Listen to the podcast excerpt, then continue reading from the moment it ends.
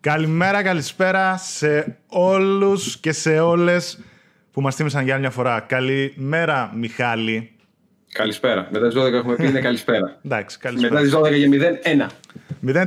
04 κιόλας. Άρχισα επίτηδες 2 λεπτά. Μπας και εδώ τίποτα από τους Ιάπωνες. Καταρχάς, θα τα πάρω με τη σειρά. Πρώτα-πρώτα.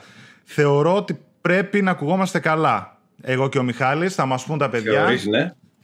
Πρέπει να είμαστε καλά, να μας πούν και τα παιδιά μας βλέπουν καθαρά, αν μας ακούνε καθαρά. Και καλησπέρα σας. Πολύ καλησπέρα σας.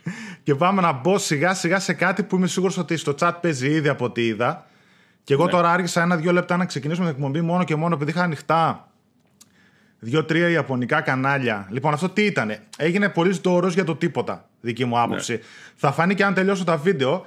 Αυτοί τι κάνανε. Κάνανε στην Ιαπωνία, στο YouTube, σε συνεργασία με το YouTube Gaming, σε ένα ελεγχόμενο περιβάλλον, δηλαδή σε μια αίθουσα στήσανε ένα PlayStation 5 ή ξέρω εγώ 3, 4, 5, καλέσανε κάποιους γνωστούς YouTubers και τους είπανε ορίστε παίξτε 2-3 παιχνίδια και έχουν γράψει, δεν έχει live stream, έχουν γράψει βιντεάκια κονσέρβα 10 λεπτά έως και 30 λεπτά από ό,τι είδα και τα οποία τα έχουν βάλει σαν πρεμιέρα να παίξουν, δηλαδή πρεμιέρα στο YouTube τώρα στις 12 και παίζονται αυτή τη στιγμή. Δεν είναι κάτι το ιδιαίτερο. Ήδη ένα που ξεκίνησα απλά, πήγε δίπλα στην κονσόλα και κατευθείαν μπήκε σε gameplay και έπαιζε το Astrobot. Θα παίξουν το Astrobot, το Godfall και ακόμα 1-2, όχι first party τη Sony. Devil May Cry νομίζω και ακόμα ένα. Και το, πώς το είπα, Μπούλαν, κάτι τέτοιο. Ναι, δεν θυμάμαι ακριβώς ποιο είναι.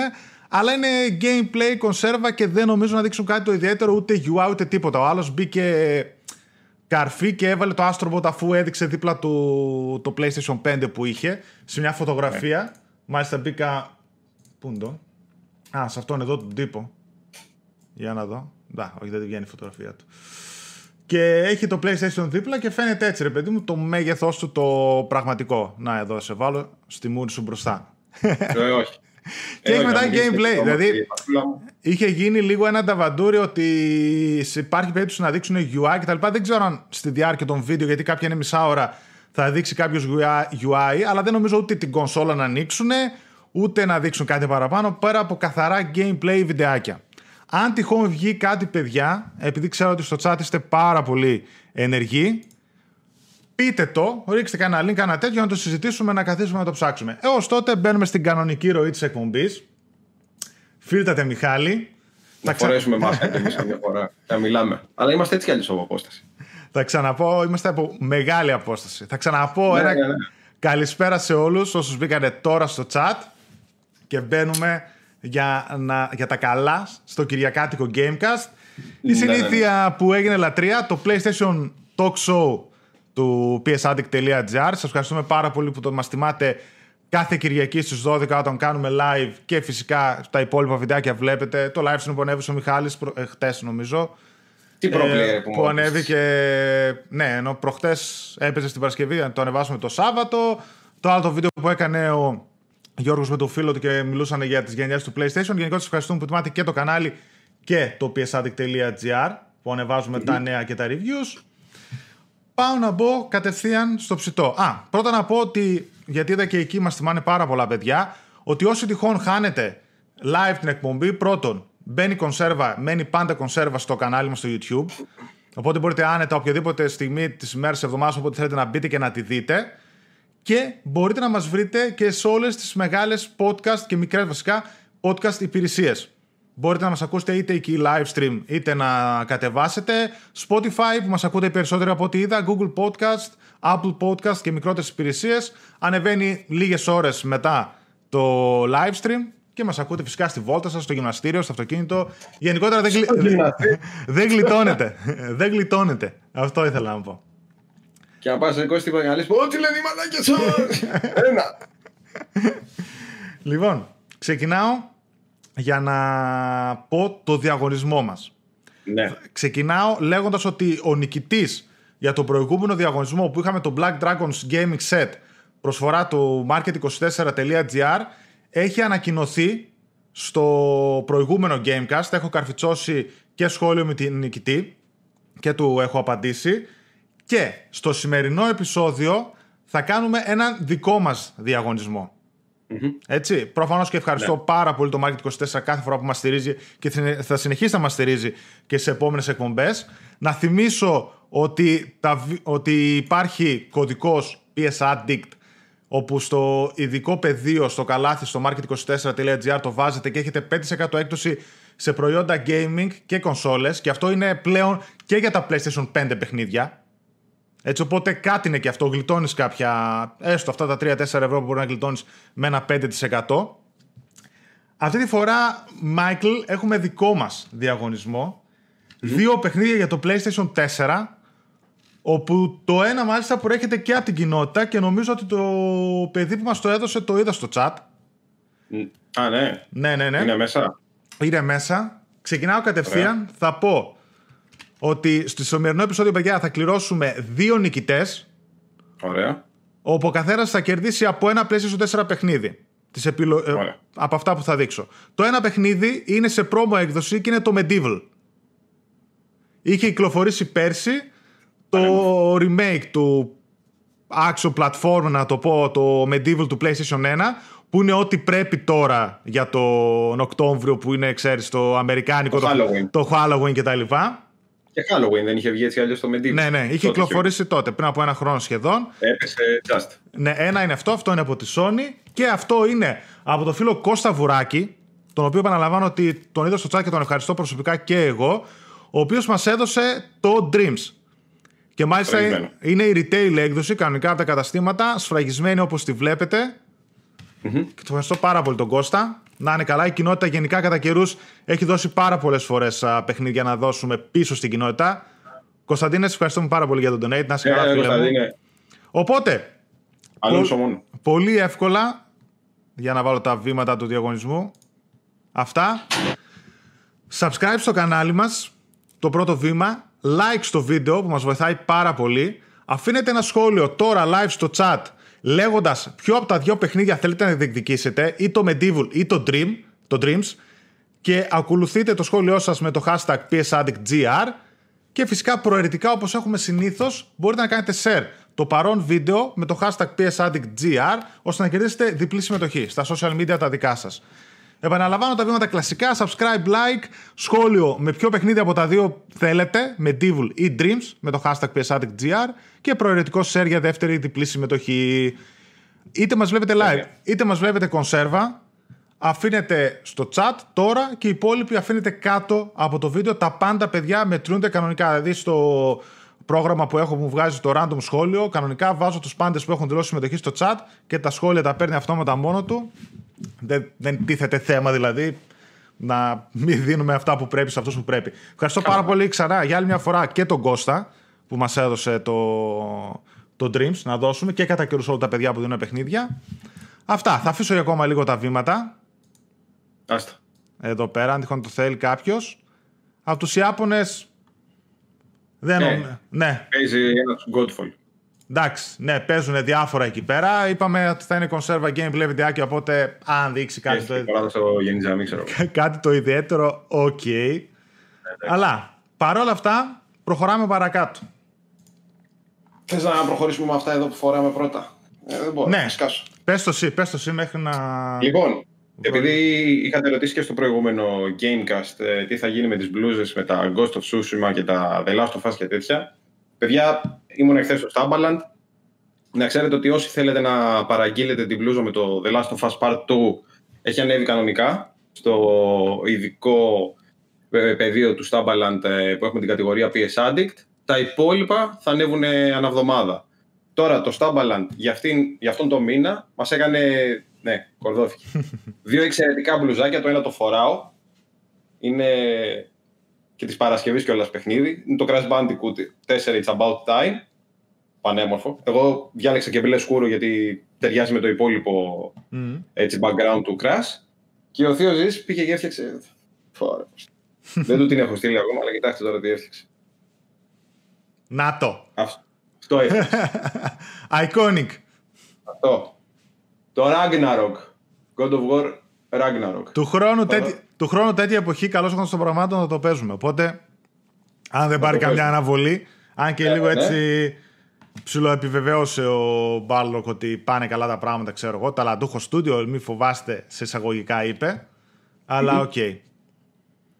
Οπότε αυτές οι δύο είναι οι μπλουζίτσες για αυτόν τον μήνα. Θα βρείτε κάτω από το bio το link με την κατηγορία του PS Addict στο Stabbaland. Οπότε ό,τι θέλετε μπορείτε να μπείτε από εκεί και να παραγγείλετε. Ξαναλέω, Crash Bandicoot, God of War, το Ragnarok και Ghost of Tsushima δεν έχουν ανέβει ακόμα. Θα ανέβουν μέσα στη εβδομάδα, ευελπιστώ. Έτσι μου είπαν τα παιδιά, έτσι σας λέω. Το The Last of Us Part 2 και όλα τα υπόλοιπα, τα logo μας και τα σχετικά υπάρχουν κανονικά. Πες λίγο για το Crash που παίζεις τώρα, έτσι να πούμε γενικά τι παίζουμε αυτές τις μέρες. Παιδιά, είναι φανταστικό και τρομερά δύσκολο. Δεν υπάρχει. Αν τα Souls παιχνίδια είναι δύσκολα, τότε εντάξει. Το Crash δεν ξέρω τι μπορεί να θεωρηθεί. Μάλλον τα Souls παιχνίδια είναι γελία και το Crash Bandicoot είναι απίστευτα δύσκολο. Τόσο μανίκι. Είναι πολύ μανίκι, εντάξει. Δηλαδή, εγώ που έπαιξα από την πρώτη πίστα έχασα. Σαν το ένα δηλαδή, ας πούμε. Καμία σχέση. Πολύ πιο δύσκολο. Από τη δεύτερη πίστα και μετά αρχίζει η δυσκολία και ανεβαίνει κατακόρυφα. Πρέπει να παίξεις, έχει δύο modes πλέον το Inverted, αν θυμάμαι καλά. Ναι. Ουσιαστικά είναι το ρετρό και το καινούριο, που στο καινούριο έχεις άπειρες ζωές και τα σχετικά και ξεκινάς από τα checkpoint, ενώ στο άλλο δεν έχεις. Δεν έχεις τέτοια πράγματα, έχεις μες ζωές κανονικά και τα σχετικά. Πρέπει να πάρεις όλα τα gems, να σπάσεις όλα τα κουτιά, να βγάζεις την πίστα χωρίς να πεθάνεις, για να κάνεις και πλατίνες και τέτοια.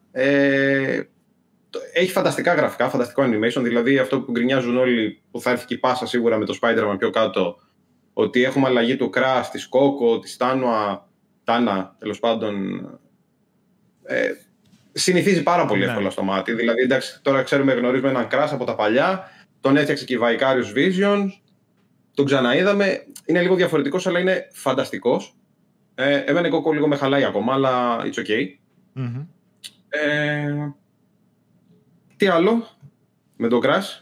Θα πας για πλατίνα δηλαδή, ή θα. Καλά, τώρα θα πάω για πλατίνα. Ή θα αποφασίσεις να κρατήσεις την ψυχή σου.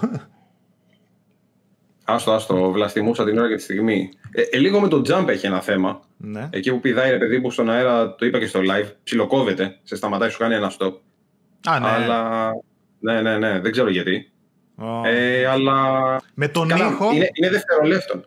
Εγώ δεν συνάντησα θέμα με τον ήχο. Το διάβασα πάρα πολύ. Ότι και μου στέλνανε και προσωπικά μηνύματα τα παιδιά ότι έχει θέμα με τον ήχο, έχει delay και δεν ξέρω εγώ τι. Εγώ δεν συνάντησα κάτι τέτοιο μέχρι στιγμής. Εκτός αν το φτιάξανε. Γιατί εγώ όταν το κατέβασα, κατέβηκε και ένα patch μαζί. Μάλιστα. Δεν ξέρω αν το φτιάξανε εκεί πέρα. Μπορεί. Και αυτό που λέει και ο Jack Warrior 21, διαφωνώ πλήρως. Λέει το Crash είναι κακό. Εν έτη 2020 κόλλησε στην στενάινη του νοοτροπία. Είναι υπερβολικά δύσκολο κακό. Δεν αξίζει τα λεφτά του.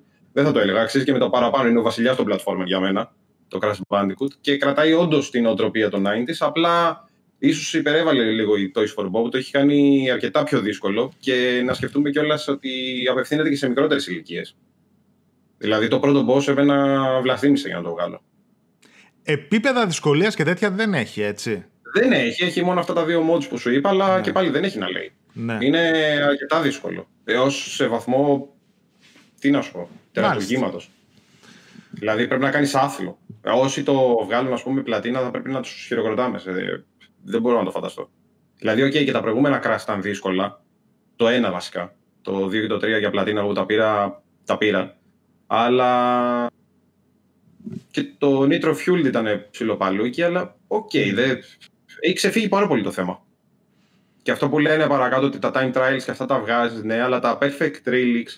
Για να τα βγάλεις, έπρεπε να σου γίνει ο κόλλος να.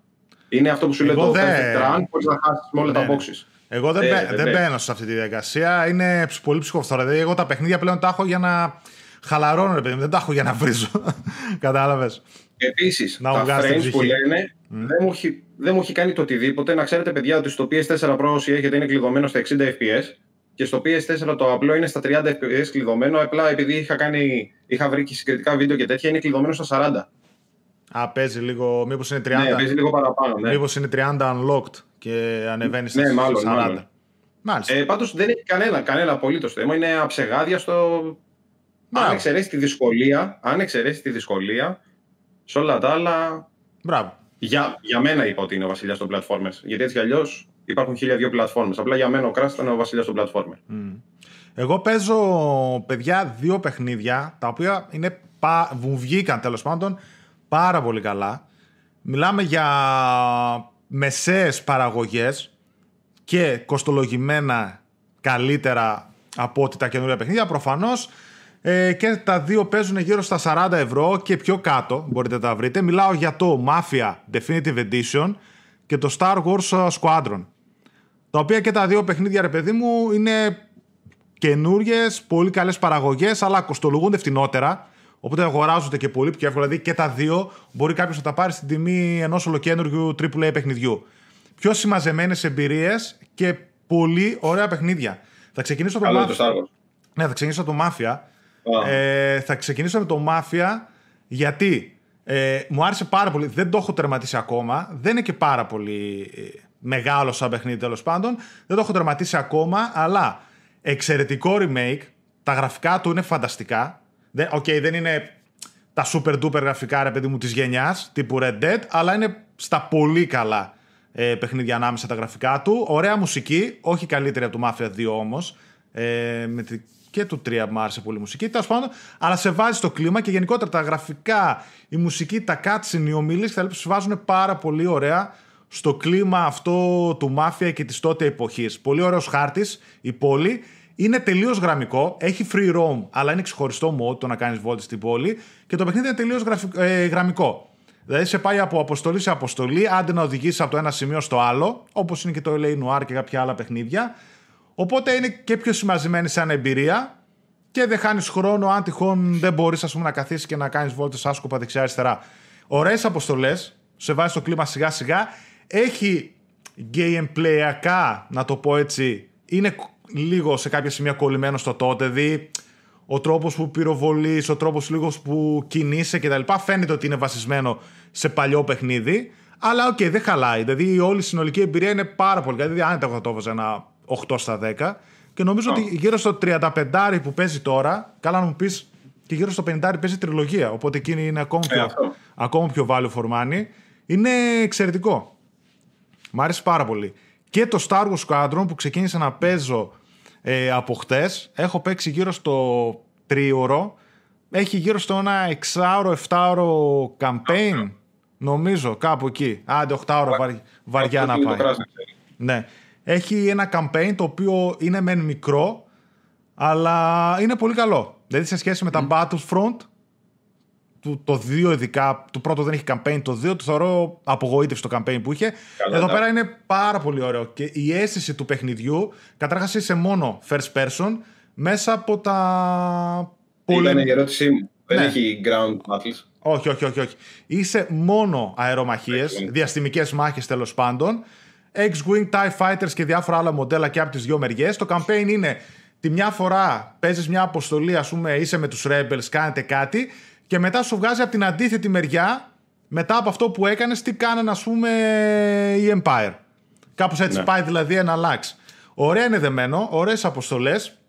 Οι αερομαχίες είναι φανταστικές. Το ολοκλήμα, δηλαδή όσοι είστε παλιοί και είχατε παίξει τα X-Wing vs TIE Fighter ή τύπου Wing Commander, παιχνίδια Forsaken, έτσι πιο παλιά, θα κολλήσετε πάρα πολύ και τα γραφικά του είναι πάρα πολύ ωραία και είναι έτσι μια συμμαζεμένη εμπειρία. Και φυσικά έχει και online, που εκεί φυσικά θα φας τις ώρες σου. Στο campaign είναι περισσότερο ότι μαθαίνεις το παιχνίδι, να κάνεις edit, τα καινούργια όπλα που σου βάζουν, πώς συμπεριφέρονται τα πλοία κτλ. Για να χωθείς μετά στο online. Είναι σαν να είναι το mode με τις αερομαχίες που είχαν τα Battlefront, αποκομμένο, δουλεμένο, σοβαρό campaign, γραφικά, χαρακτήρες και έχει και PSVR υποστήριξη, το οποίο ακόμα δεν το έχω δοκιμάσει. Ναι, δεν το έχω δοκιμάσει, έχει PSVR υποστήριξη πάντως. Δύο παιχνιδάκια, γύρω στα 40 ευρώ νομίζω κοστίζει και αυτό. Αν θυμάμαι σωστά. Δύο τίμια παιχνιδάκια, πολύ δυνατά, που και οικονομικά είναι καλά, που νομίζω ότι καλό θα ήταν να διατηρηθεί αυτή η κλίμακα των παιχνιδιών των AA, να το πω. Δηλαδή, focused εμπειρίες. Μάτς Λίγκερς, ευχαριστούμε πάρα πολύ, φίλε μου.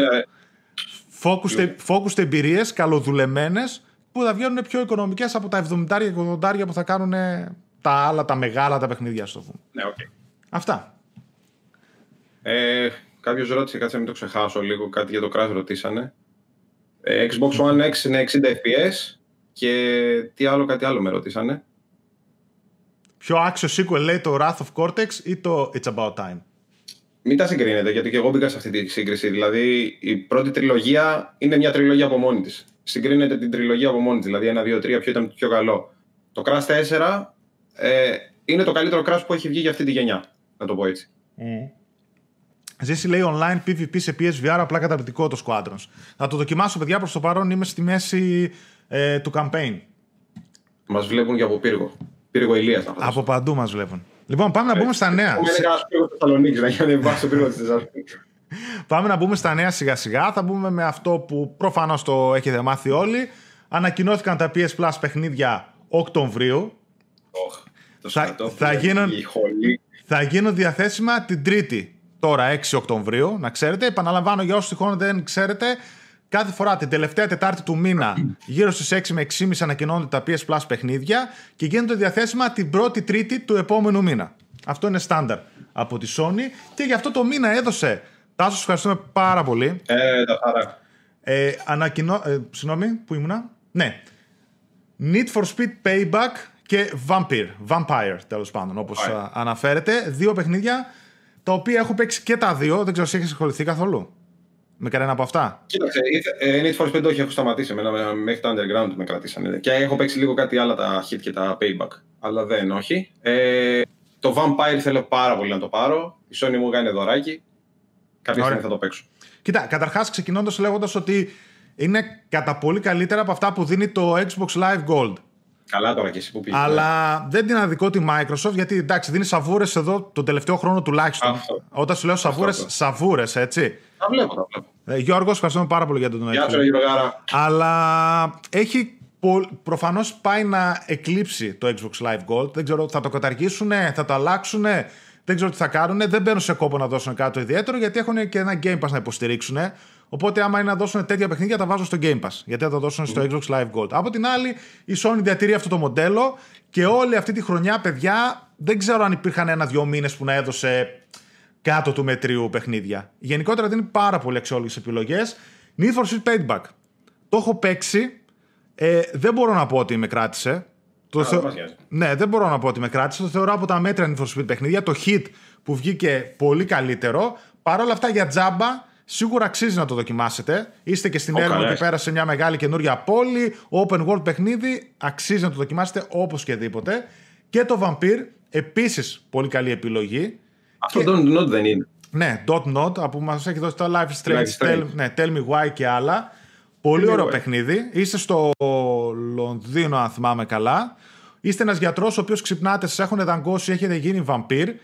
Και γενικότερα το όλο παιχνίδι είναι action adventure, όπου με συνομιλίες και με αποστολές που παίρνετε έχετε και την επιλογή το αν θα βοηθήσετε τους ανθρώπους, όπου μετά καλυτερεύετε τα skills σας σαν γιατρός, ξέρω εγώ, ή αν θα τους φάτε, όπου δυναμώνετε σαν Vampyr. Υπάρχουν και μάχες στο ενδιάμεσο και ανάλογα με τις επιλογές που κάνετε, η κάθε περιοχή προσαρτάται ή στους ανθρώπους ή στα Vampyr. Οπότε γίνεται και για μια μάχη το ποιος θα κερδίσει την πόλη. Επειδή είναι και αυτή η AA παραγωγή, λίγο τα animation στις μάχες, λίγο έτσι φαίνονται κάπως πιο ξύλινα, αλλά γενικότερα στο σύνολο το παιχνίδι είναι πάρα πάρα πολύ αξιόλογο. Δηλαδή αυτά τα παιχνιδάκια τώρα, από κάνα 15 σίγουρα θα πουλούνται έξω. Αμέσως έχεις βγάλει, ρε παιδί μου, το PS Plus, τη μισή συνδρόμη, ξέρω εγώ. Εντάξει. Τίμιος μήνας. Δεν ξέρω τι στα σχόλια να πω τα παιδιά. Να ρωτήσω κάτι, επειδή το γράφει ο Εμμανουήλ. Ηράκλειο Κρήτης μας βλέπει ο Εμμανουήλ. Παιδιά, Day One το PS5 θα υπάρχει διαθέσιμο marketplace? Νομίζω και με τον κωδικό πέφτει και λίγο παρακάτω, Υπάρχει, όχι. Όχι, δεν έχουν. Μίλησα με τον Παύλο, μου είπαν και αυτοί καταρχάς ότι τους στείλανε λίγα κομμάτια. 1 στα 5 ήταν digital. Αυτό που ισχύει δηλαδή στα περισσότερα καταστήματα, ότι τα digital ήταν κατά πολύ λιγότερα από τις κονσόλες με το Blu-ray disc. Εξαντλήθηκαν day one όσες είχαν, θα τις πάρουν αυτές, αλλά δεν θα υπάρχει κάτι άλλο. Γενικότερα με τα pre-orders που ρωτάτε, είναι ότι όσοι κάνετε pre-orders θα παραλάβετε είτε day one, αν σας έχει ενημερώσει το κατάστημα, είτε στο δεύτερο κύμα που θα είναι μια εβδομάδα, 2 εβδομάδες μετά την κυκλοφορία της κονσόλας, εκεί πέρα, και ίσως και αρχές Δεκεμβρίου να παίξει κάτι. Δηλαδή μέχρι τέλος του χρόνου κάνα δύο κύματα ακόμα θα έρθουν μετά τα day one. Έχουμε κάνει λίγο ότι έχουμε βρει τη συλλεκτική, ξέρω εγώ, και δεν πρόκειται να ξαναβγεί ποτέ. Εντάξει, ένα PlayStation είναι, που κάποια στιγμή θα υπάρξει ξανά στην αγορά, μην τρελαίνεστε. Και σιγά τα παιχνίδια που θα βγουν. Απλά το να πας σε ένα κατάστημα και να το βρεις στο ράφι, το PlayStation 5 θα παίξει μετά τα μέσα Ιανουαρίου με τέλη. Ναι, βέβαια το ίδιο ήταν και με το PlayStation 4, έτσι. Δηλαδή και εκείνο κυκλοφορήσει 13 Δεκεμβρίου στην Ελλάδα και στο κατάστημα τα βρίσκες τέλη Ιανουαρίου εκεί πέρα, αρχές Φεβρουαρίου. Γιατί και στη διάρκεια των εορτών έχει εξαφανιστεί. Καλά, εκείνες θα πέσουν όλοι μαζί δωράκια, Άγιος Βασίλης και δεν ξέρω εγώ τι. Ναι. Ήθελα να πω, μια που λέγαμε για τα PS Plus, να ξέρεις, δεν ξέρω αν το είχαμε ξανασυζητήσει, εμένα μου έχει λείψει. Γιώργος, ευχαριστώ πάρα πολύ. Πες. Μου έχει λείψει να δώσει κάποιο indie παιχνίδι, κάποια indie παραγωγή η Sony. Γιατί τα Need for Speed, τα Vampyr και όλα τα άλλα που δίνει είναι παραγωγές είτε AAA είτε AA, οι οποίες λίγο πολύ όλοι μας τις έχουμε αγοράσει ή θα τις αγοράσουμε ή πάει λέγοντας. Ενώ τα indie παιχνίδια δεν πρόκειται κάποιος να πάει να τα αγοράσει. Πολύ δύσκολο θα πάει να αγοράσει κάποιος. Και γενικά, ρε παιδί μου, υπάρχουν πάρα πολλά indie games τα οποία είναι αξιόλογα για να κάτσεις να παίξεις. Ίσως και περισσότερο από κάποιες παραγωγές AA. Αυτό είναι το ότι πολλά τα έχεις αγοράσει, ας πούμε. Τα έχεις βρει το Vampyr, ξέρω εγώ, ένα 20άρικο, το πήρες κάποια στιγμή. Ενώ ένα indie βολεύει περισσότερες πολλές φορές. Απλά άμα δώσεις indie, μετά ξέρεις, γκρινιάζει και περισσότερος κόσμος. Δεν υπάρχει περίπτωση. Έτσι κι αλλιώς θα γκρινιάξει οποιοδήποτε για να είναι. Αν δεν του δώσεις Spider-Man Miles Morales την πρώτη μέρα σε PS Plus, δεν πρόκειται να μην γκρινιάξει κάποιος. Διαβάζω κάνα δύο σχόλια τα οποία θα τα πούμε στη συνέχεια, αυτά που ρωτάτε. Οπότε θα τα προσπεράσω προς το παρόν. Γενικότερα, τίμιος ο PS Plus μήνας, παιδιά, να τα δοκιμάσετε τα παιχνίδια. Μετά πάω λίγο Cyberpunk, όπου και εκεί είχε λίγο μια κίνηση έτσι στην gaming βιομηχανία μεσοβδόμαδα. Γενικότερα το Cyberpunk είναι ο πιο αναμενόμενος τίτλος μέχρι το τέλος της χρονιάς. Δηλαδή ακόμα και από τα καινούργια που θα βγουν σε PS5 και τα λοιπά, τύπου Demon Souls μέχρι το ένα και το άλλο, δεν θεωρώ ότι υπάρχει σύγκριση. Από ό,τι είδα, τα πάει πάρα πολύ καλά και σε pre-orders. Αναμένεται να ανεβούν κι άλλο οι πωλήσεις τους σε pre-orders τουλάχιστον. Είναι χαμηλότερα, λένε, αρκετά από παιχνίδια τύπου Red Dead Redemption 2. Δηλαδή είδα ότι παίζει γύρω στο 30% πιο χαμηλά τα pre-orders του Cyberpunk σε σχέση με το RDR2. Αλλά και ίσως το RDR να είναι πολύ πιο mainstream τίτλος, να είναι από μια Rockstar που την ξέρει πολύ περισσότερος κόσμος. Καλά, και τη CD Projekt Red την ξέρει μέσω του Witcher. Θεωρώ ότι όσο πλησιάζουμε θα ανεβαίνουν και τα pre-orders και οι πωλήσεις μετά φυσικά που θα γίνουν. Αυτό το θέμα που υπήρχε, παιδιά, είναι γενικότερα ότι είχαν δώσει κατά καιρούς. CD Projekt Red θεωρείται μια εταιρεία πρότυπο, είναι ευρωπαϊκή, αυτό παίζει τεράστιο ρόλο, πολωνική. Μια Πολωνία, παιδιά, η οποία είναι από τις ελάχιστες χώρες στην Ευρώπη που έχει τόσα πολλά gaming studios, μια gaming βιομηχανία η οποία ανθίζει και δεν μπορώ να καταλάβω γιατί δεν έχει γίνει κάτι στην Ελλάδα τα τόσα χρόνια. Έχει πάρα πολλά studios, παιδιά, η Πολωνία, την Techland που βγάζει το Dying Light, έτσι, πολλά άλλα μικρότερα, τη CD Projekt Red, η οποία αξία της συμμετοχή είναι πάνω από τη Ubisoft. Τέλος πάντων, είχαν δώσει κάποια στιγμή κάποιες υποσχέσεις ότι εμείς δεν θα κάνουμε ποτέ crunch.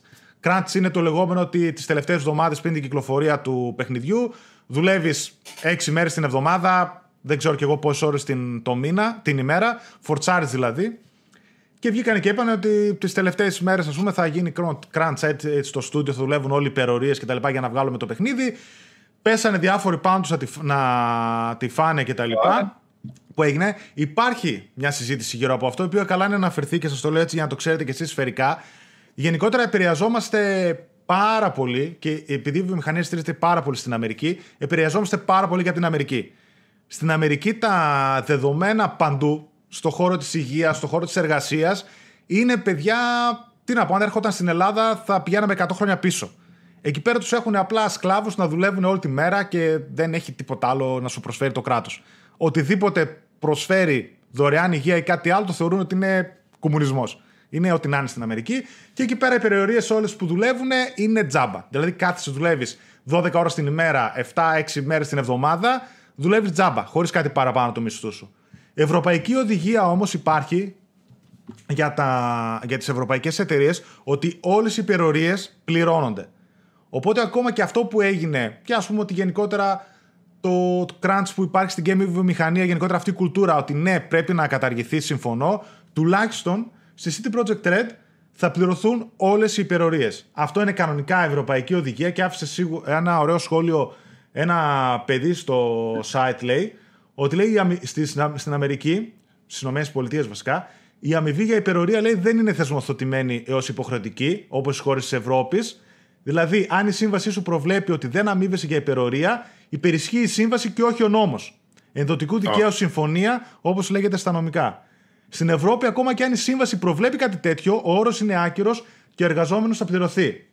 Με παλιότερα δημοσιεύματα, στοιχεία από 120 εκατομμύρια εργαζόμενους στην Αμερική, τα 50 εκατομμύρια έχουν συμβάσεις εξαίρεση από υπερορίες.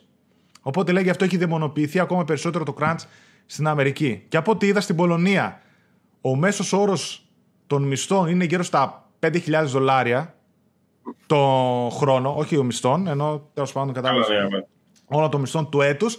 Και τώρα σύμφωνα με το 10% που λέει η CD Projekt Red ότι το πωλήσεων πάει κατευθείαν στους εργαζομένους, μπορεί να πάρουν του στυλ $50,000 έτσι μπόνους. Δηλαδή 5 χρόνων μισθούς μπόνους εργαζόμενοι. Ναι.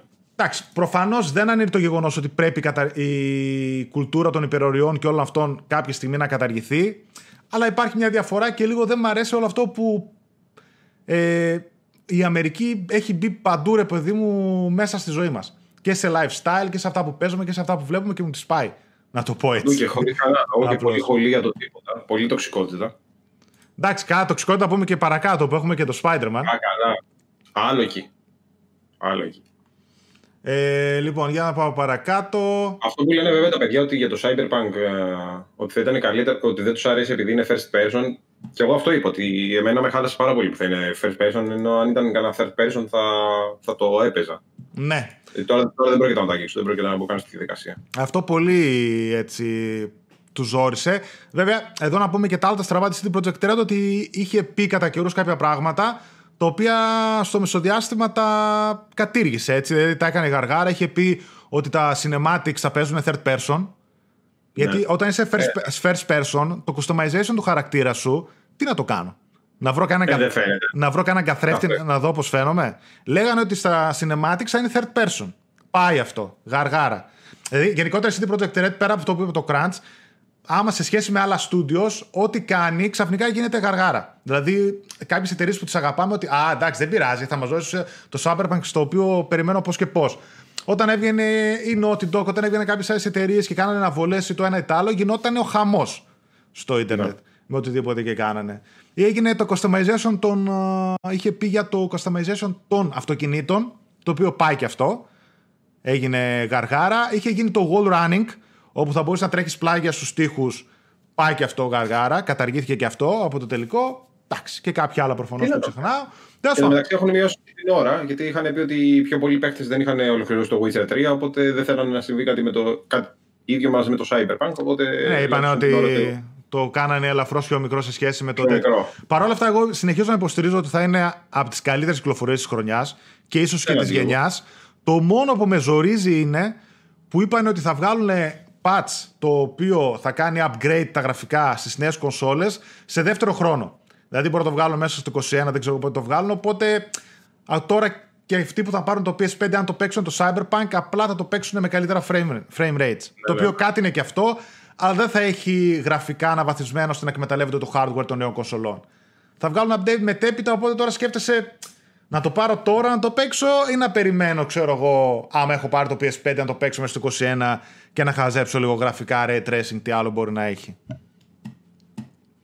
Για να πάω λίγο στα σχόλια. Λένε για τα παιδιά Cyberpunk και το ένα και το άλλο. Στην Ελλάδα δεν μπορούμε να υποστηρίξουμε το game development, ακόμα είμαστε πίσω. Παιδιά, θέλει τεράστιες αλλαγές και νομοθετικά. Στην Ελλάδα δεν είμαστε μόνο το game development, είμαστε γενικά πίσω σε όλα. Αλλά βλέπετε και άλλες εταιρείες και ελεύθεροι επαγγελματίες στην ουσία είναι συνέτεροι με το κράτος. Δηλαδή η φορολογία που παίζει έξω είναι τρελή στην Ελλάδα. Έτσι και είσαι ελεύθερος επαγγελματίας, ένα μαγαζί το έχεις απλά μαζί με το κράτος. Τόσα λεφτά που τους δίνεις. Συνέτεροι είστε. Λοιπόν. Όχι σε μένα. Αγοράζοντας το PS5 σαν νέος χρήστης, ρωτάει ο Ανδρέας, χωρίς να έχεις κονσόλα στο παρελθόν, ισχύει ότι αν κάνεις συνδρομή στο PS Plus θα έχεις και την collection με τα 18 παιδιά του PlayStation 4? Ναι, ισχύει. Δεν χρειάζεται να είσαι στο παρελθόν συνδρομητές PS Plus. Αν έχετε PS Plus, όταν θα έχετε το PS5, θα σας δώσω αυτά τα 18 παιχνίδια του PS Plus Collection, για το οποίο υπάρχουν πάρα πολλές ερωτήσεις το τι θα γίνει. Το Collection θα υπάρχει γενικότερα στο PS5, θα μεγαλώνει, θα βάζει και άλλα παιχνίδια, θα είναι τυράκι για ένα χρόνο και μετά θα εξαφανιστεί. Κανείς δεν ξέρει, μεταξύ άλλων. Με την πλάση συνδρομή, ούτε τίποτα έτσι. Ναι, ναι. Δουλεύουμε, να, εδώ λέει ο Μιχάλης, δουλεύουμε κάτι 12 ώρα λέει στο γραφείο και ούτε 5 λεπτά υπερορία λέει. 700 ευρώ και ευχαριστώ. Ναι, γιατί εγώ δουλεύω κάτι 15 ώρα, 16 ώρα. Ο Σιου έχει ένα ωραίο σχόλιο. Ζήση λέει αυτό που λες είναι ανάλογα το συμβόλαιο που υπογράφεις. Αν πας salary contract, δηλαδή με όλο το ετήσιο τους μισθούς σου, δεν πληρώνεις υπερορίες. Αν είσαι full time contract, πληρώνεις κανονικά τις υπερορίες. Κάτι θα ξέρετε ο φίλος εδώ πέρα. Λοιπόν, για να δω τι άλλο έχουμε. Μ' άρεσε πολύ. Γενικότερα βγήκανε στο PlayStation blog, ανανεώσανε κάτι σελίδες με τα παιχνίδια που θα κυκλοφορήσουν στο PS5, συγκεκριμένα κάποια first party, και βάλανε κάποια τεχνικά τα χαρακτηριστικά, όχι κάτι το ιδιαίτερο. Θα σταθώ σε ένα γιατί ήταν το μόνο για το οποίο δεν ξέρουμε πάρα πολλά. Μιλάω, παιδιά, για το Gran Turismo, το 7, το οποίο Gran Turismo είναι συνώνυμο των PlayStation κονσολών. Έχει τεράστιο fan base από πίσω. Ακόμα και το Sports, το οποίο ήταν μια πετσοκομμένη έκδοση, έχει πουλήσει πάρα πολύ. Βέβαια, βελτιώθηκε πάρα πολύ και με updates. Και έχει κόσμο που παίζει πάρα πολύ. Αν και ήταν περισσότερο στο eSports, εκεί εμένα με έχασε. Τα καλά είναι για το Gran Turismo 7 ότι υπόσχεται, λέει, να είναι το αποκορύφωμα των 2 δεκαετιών ιστορίας της σειράς. Δυστυχώς δεν θα είναι launch τίτλος. Οπότε περιμένουμε κάποια στιγμή να βγει. Πυροδοτήστε, λέει, το προσωπικό σας πάθος για τα αμάξια με στοιχεία τα οποία είναι εμπνευσμένα από το παρελθόν, παρόν και μέλλον του Gran Turismo. Η περίληψη του παιχνιδιού λέει από κλασικά οχήματα και πίστες στην επαναφορά του θρυλικού GT Simulation Mode, απολαύσα τα καλύτερα χαρακτηριστικά από τους παλιότερους τίτλους της σειράς. Ζάβελς, ευχαριστούμε, φίλε μου. Και αν αγαπάτε τους αγώνες, εξασκηθείτε και συμμετάσχετε στο FIA Championship και Sports Mode. Το Gran Turismo 7 είναι όμως κάτι παραπάνω από οδήγηση. Βελτιστοποιήστε το αμάξι σας και δημιουργήστε στα Involved Tuning και Customization Mode, ή βελτιώστε τις ικανότητές σας και τη στρατηγική σας μέσω του Driving School. Θα τρέχει 4K 60fps με HDR και θα είμαστε ελεύθεροι να διαλέξουμε από μια τεράστια ποικιλία οχημάτων χωρίς χρόνους φορτώματος. Adaptive triggers στο DualSense για την αίσθηση του γκαζιού και του φρένου, και φυσικά 3D audio κτλ. Χρήση όλων των νέων τεχνολογικών που θα έχει το PS5. Αυτό που θέλω να σταθώ είναι σε αυτό που έλεγα, το ότι ψιλοαπογοητεύτηκα από το Sports παρόλο που τα πήγε πολύ καλά. Ότι φαίνεται ότι όντως έχουν πάρει από όλα τα προηγούμενα Gran Turismo και τα έχουν στραγγίσει μέσα στο 7. Δηλαδή θέλω να μπω και να έχει πάρα πολλές εταιρείες, μάρκες αυτοκινήτων με πάρα πολλά μοντέλα. Ήδη είχαμε δει, παιδιά, από κάποιο gameplay βίντεο που είχαν δείξει το χάρτη, όπου θύμιζε τα Gran Turismo 4 και τα λοιπά, που διάλεγες που θα πας και τι. Νομίζω ότι θα είναι επιτέλους ένα ολοκληρωμένο Gran Turismo, γιατί και κατά ψέματα, πέρα από το fan base που έχει και το όνομα που κουβαλάει, η Microsoft με το Forza Motorstorm έχει κάνει τρελά βήματα. Καλά, βέβαια, το παρακολουθούσα ακόμα από το πρώτο Xbox το Forza, και πριν το Forza λεγότανε κάπως αλλιώς, λεγότανε το franchise, και μετά το αλλάξαν, το κάναν Forza Motorsport στο 360. Πραγματικά δεν θυμάμαι τώρα, τα έχω εδώ πέρα πίσω, αλλά δεν το βλέπω. Τώρα το βρεις. Ναι. Δεν το βλέπω, κάπως ήταν διαφορετικό. Μπορεί κανένα παιδί να το θυμηθεί αυτό που λέω, έτσι, με το κόκκινο αυτοκίνητο έξω που είχε στο εξώφυλλο. Τέλος πάντων, ότι έχει κάνει και εκεί ένα από τους απόλυτους εξομοιωτές οδήγησης, οπότε είναι, έχει ξεπεράσει πάρα πολλά σημεία τον Gran Turismo εδώ και καιρό. Ελπίζουμε το 7 να επανέλθει δρυμύτερο. Μάλιστα. Καλά, μέχρι να ανακοινωθεί βέβαια το 7. Ναι, το GT Sports είχε προσανατολισμό στο eSports. Εκεί στο έχει δημιουργός του, λέει, ευθύμης. Να πω την αλήθεια, το Forza μου αρέσει πιο πολύ από Gran Turismo, λέει ο Εμμανουήλ. Αυτό που λέγαμε τώρα, ότι έχει πάρει κεφάλι. Και είναι πολύ ολοκληρωμένο παιχνίδι το Forza, παιδιά. Λοιπόν, για να πάμε παρακάτω. Πάω λίγο στο τίτλο της εκπομπής. Είχαμε κάνει ένα πολύ ωραίο άρθρο στο site, έχει κάνει ο Γιώργος, όπου σύγκρινε όλα τα λανσαρίσματα των PlayStation κονσολών, PlayStation 1, 2, 3 και 4 και 5, Day 1... Gotham Racing. Μπράβο. Ποιος το είπε? Gotham Racing. Ο Βρέγκητρο και ο Γιάννης. Ναι, ωραία, αυτό. Αυτό ήταν πριν αλλάξει και γίνει το Forza Motorsport. Τι έλεγα? Ναι. Και συγκρίναμε τα launch των όλων των κονσολών της Sony.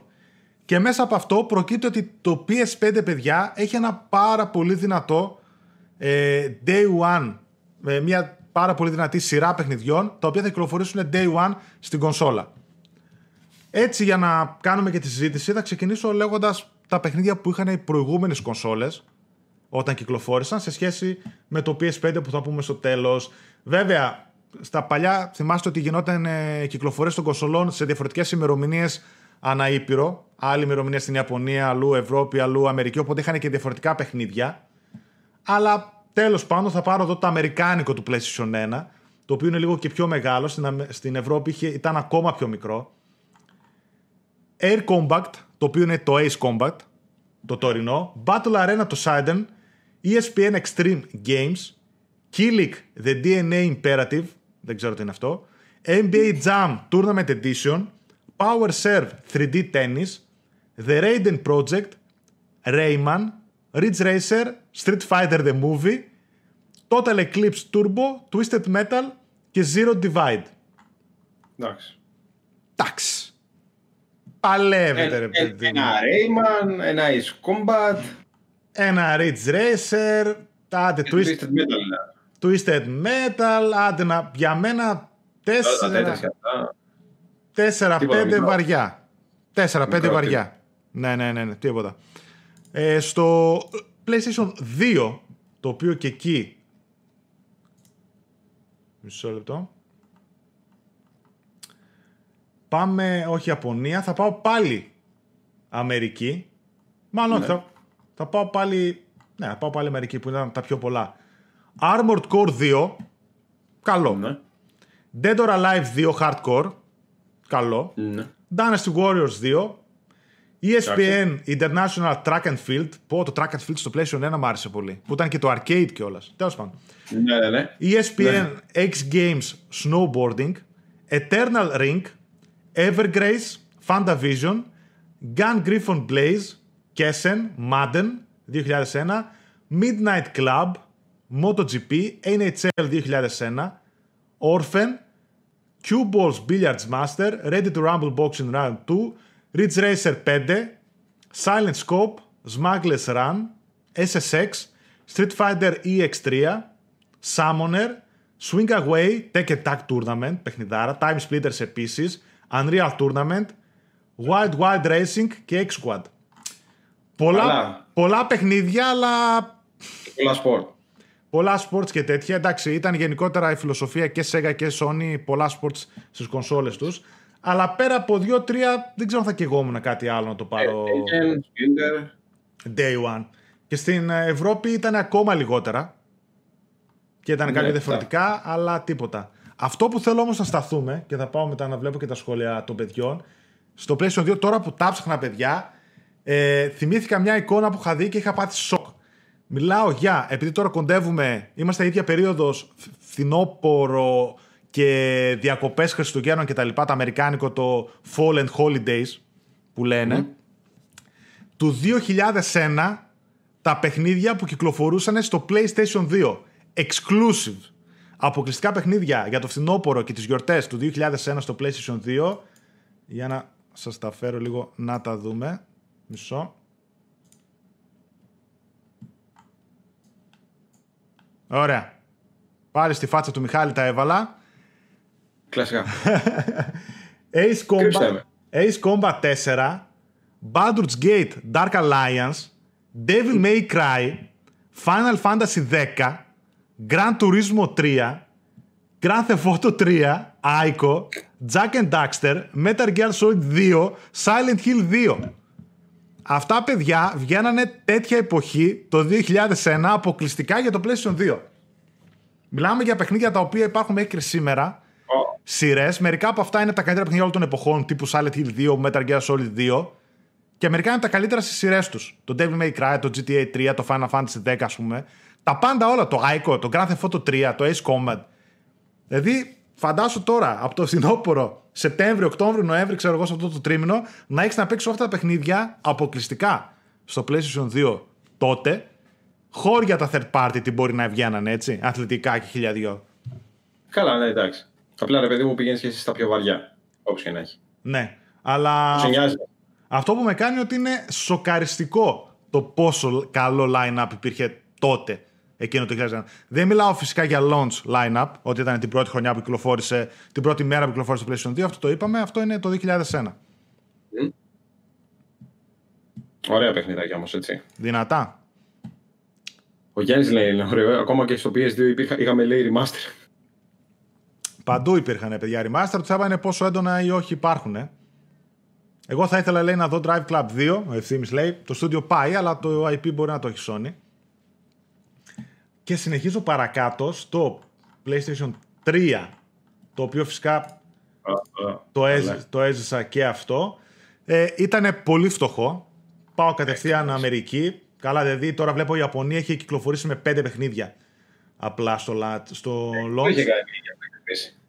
Θα πάω Ευρώπη μάλλον, γιατί έχει κυκλοφορήσει και πιο μετά, όποτε έχει βγάλει πιο πολλά.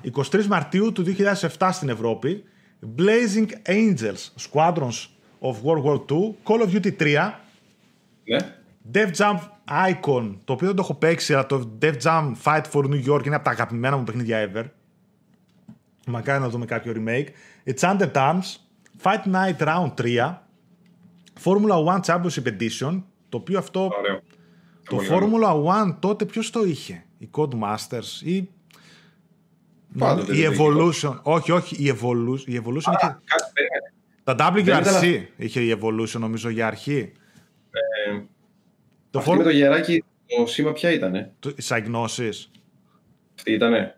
Κάποιος άλλος το είχε το Formula 1 στην αρχή τότε. Δεν θυμάμαι, τέλος πάντων. Το Gen Z Days of Blade, Marvel Ultimate Alliance, Mobile Suit Gundam Target Inside, Motorstorm, το οποίο και αυτό ήταν από τα πρώτα παιχνίδια που είχα πάρει στο PlayStation 3, NBA Street Home Court, Need for Speed Carbon, αυτό το είχα δει στα 7 που είχαν demo kit του PlayStation 3. Α, το είπαν τα παιδιά. NHL 2K 2007 τέλος πάντων, Resistance, Fall of Man, και αυτό τα πρώτα που είχα παίξει, Ridge Race 7, Sonic the Hedgehog, Tiger Woods, Tom Clancy's Splinter Cell Double Agent, Tony Hawk Project 8, The Godfather, Untold Legends Dark Kingdom, Virtua Fighter 5, Virtua Tennis 3, World Snooker Championship 2007. Και το Sonic Mufa ήταν. Το Sonic ήταν μεγάλη μούφα.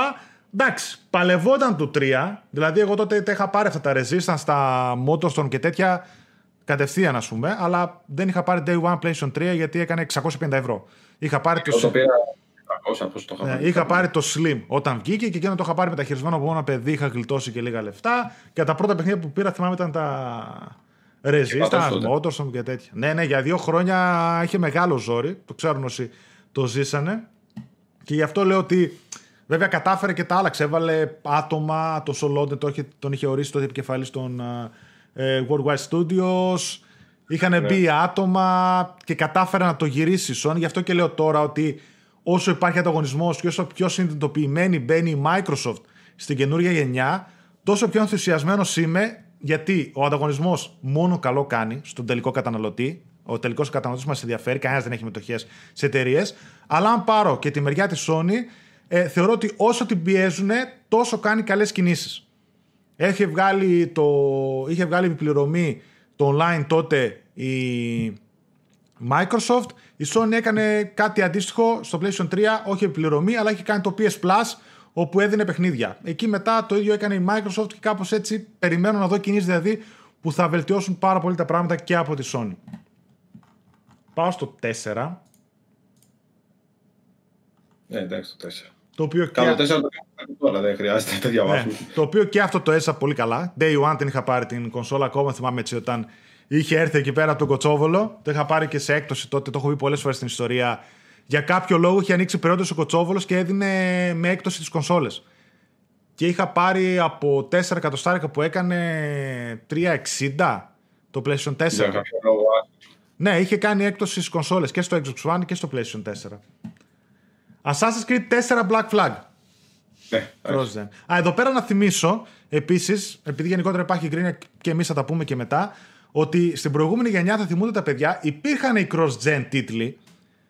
Call of Duty, το Ghosts ήταν, το Black Flag και άλλα, όπου για να τα παίξεις στην επόμενη γενιά δεν υπήρχαν τα free upgrades που υπάρχουν στο 90% των παιχνιδιών τώρα. Έδινες 10€. Αν είχες την PlayStation... ναι, ναι. Αν είχες την PlayStation 3 έκδοση, έδινες $10 για να σου ξεκλειδώσει την PlayStation 4 έκδοση. Το Black Flag, Shadow of Mordor και τέτοια. Νομίζω ότι ήθελες να πεις ότι το αγοράζει retail κανονικά, γιατί είχαν βγει και τα retail κατευθείαν. Ναι, ναι, όχι, όχι. Αν είχες την 3 έκδοση και μετά έδινες $10. Ενώ τώρα το 99% των παιχνιδιών δίνουν free upgrade, τόσο ελαχίστων εξαιρέσεων. Assassin's Creed 4 Black Flag, Angry Birds Star Wars, Battlefield 4, Call of Duty Ghosts, Contrast, το οποίο το είχε δώσει πρώτο μήνα PS Plus, Escape Plan, FIFA 14, Flow, Flowers, Forced, Injustice God Among Us, Just Dance 2014, Killzone Shadowfall που ήταν από τα πρώτα παιχνίδια που έπαιξα στο 4, Knack, Lego Marvel Super Heroes, Madden, NBA Live, Need for Speed Rivals, το Resogun, όπου μαζί με το Contrast το είχε δώσει πρώτο μήνα PS Plus, Skylanders, Sound Shapes, Super Motherlode, Tiny Brains, Trine 2, Putty Squad. Ναι. Και μετά από λίγες μέρες είχε βγάλει σε δεύτερο κύμα που βγήκαν οι κονσόλες και σε άλλες περιοχές, είχε δώσει κανένα 2-3 άλλα, τα οποία δεν είναι κάτι ιδιαίτερο, κάτι ιαπωνικά. Εντάξει. Μένα τον Άκ μ' άρεσε όλα αυτά. Ναι, Black Flag έπαιζε ο κόσμος, το Battlefield 4, το Ghost, πάλι αυτά τα...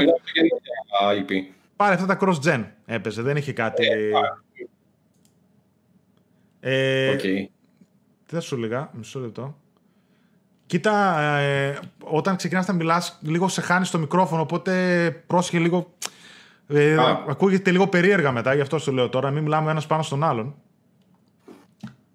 Για να πάω λίγο στα σχόλια και να πάμε και στο PS5, το launch line-up που θα έχει. Ζήση λέει για μας που γουστάρουμε τα fighting games, θα βγει κανένα Justice 3, μακάρι παιδιά, το Justice 2 για μένα είναι τα αγαπημένα μου, το αγαπημένο μου fighting game. Λένε για Justice 3 ότι θα βγει και θα έχει μέσα και τους Watchmen. Okay. Για να πάω παρακάτω. Α, Evolution ήταν το Formula 1. Βλέπω τώρα παρακάτω. Α, σε γνώσεις λέει όταν τότε Liverpool είχε αλλάξει το όνομα. Θυμάμαι. Καλά το είπα με τη φόρμουλα. Είχε βγάλει λέει ένα μοντέλο 315-425€ χωρίς Wi-Fi με 40 GB σκληρό. Το PlayStation 3, αυτό είχα πάρει. Είχε βγάλει μοντέλο χωρίς Wi-Fi, ρε παιδιά, σίγουρα. Δεν νομίζω. Δεν θυμάμαι. Θυμάμαι μόνο το αρχικό μοντέλο των PS2. Εγώ θυμάμαι ότι είχε βγάλει πάρα πολλά μοντέλα, ειδικά η Microsoft. Η Microsoft είχε μπει σε εκείνη τη γενιά του PlayStation 3 πρώτη. Νομίζω ότι είχε τουλάχιστον ένα χρόνο διαφορά μέσα στη νέα γενιά με το Xbox και είχε βγάλει αρκετές εκδόσεις. Δηλαδή, το πρώτο Xbox, παιδιά, δεν είχε HDMI θύρα, ούτε οπτική θύρα, ούτε Wi-Fi και τα έπαιρνες όλα εξτρά. Δηλαδή στην αρχή είχες το απλό καλώδιο, μετά κάποια στιγμή θυμάμαι είχα πάρει ένα καλώδιο, είχα πάρει μάλλον την HDMI έκδοση, όπου έβαζες και ένα καλώδιο που είχε πάνω και οπτική, για όσους θέλαν και οπτική. Υπήρχε ένα Wi-Fi dongle, όπου το έβαζες πίσω για να έχει Wi-Fi η έκδοση του Xbox η φτηνή, που είχαν βγάλει. Ο σκληρός δίσκος ήταν εξωτερικός, θυμάσαι, στο Xbox 360 που κούμπωνε από δίπλα. Είχαν βγάλει την arcade έκδοση, η οποία δεν είχε σκληρό δίσκο για να είναι πιο φτηνή. Είχε μονάχα memory cards, μια μικρή νομίζω που πουλεόταν ξεχωριστά. Είχε μέσα σωματωμένα 4 γίγα. Κάτι πολύ λίγο δηλαδή για τα Xbox Live Arcade παιχνίδια μόνο που κατέβαζες. Και γενικότερα η Microsoft έπαιξε με αρκετές εκδόσεις. Είχε βγάλει μετά και άλλα Xbox 360, τα Elite, κάτι πιο απλές εκδόσεις. Στο PlayStation 3 είχε βγάλει 2 εκδόσεις στην αρχή που νομίζω η διαφορά τους μόνο ήταν ο σκληρός δίσκος, αν θυμάμαι καλά. Δεν το πολύ θυμάμαι, αλλά... Τώρα μιλάω για Αμερική. Μετά κυκλοφόρησε στην Ευρώπη η έκδοση με τα 40 γίγα ή 60 γίγα, η οποία μέσα είχε αφαιρέσει και το hardware που έπαιζε τα PlayStation 2 παιχνίδια και είχαν βγάλει software emulation. για να παίζει τα PlayStation 2 παιχνίδια. Καλά, όχι σε όλα. Και αυτή η φουρνιά έφυγε. Γιατί και εγώ είχα πάρει χωρίς τη θύρα, αλλά δεν έπαιζε PS2.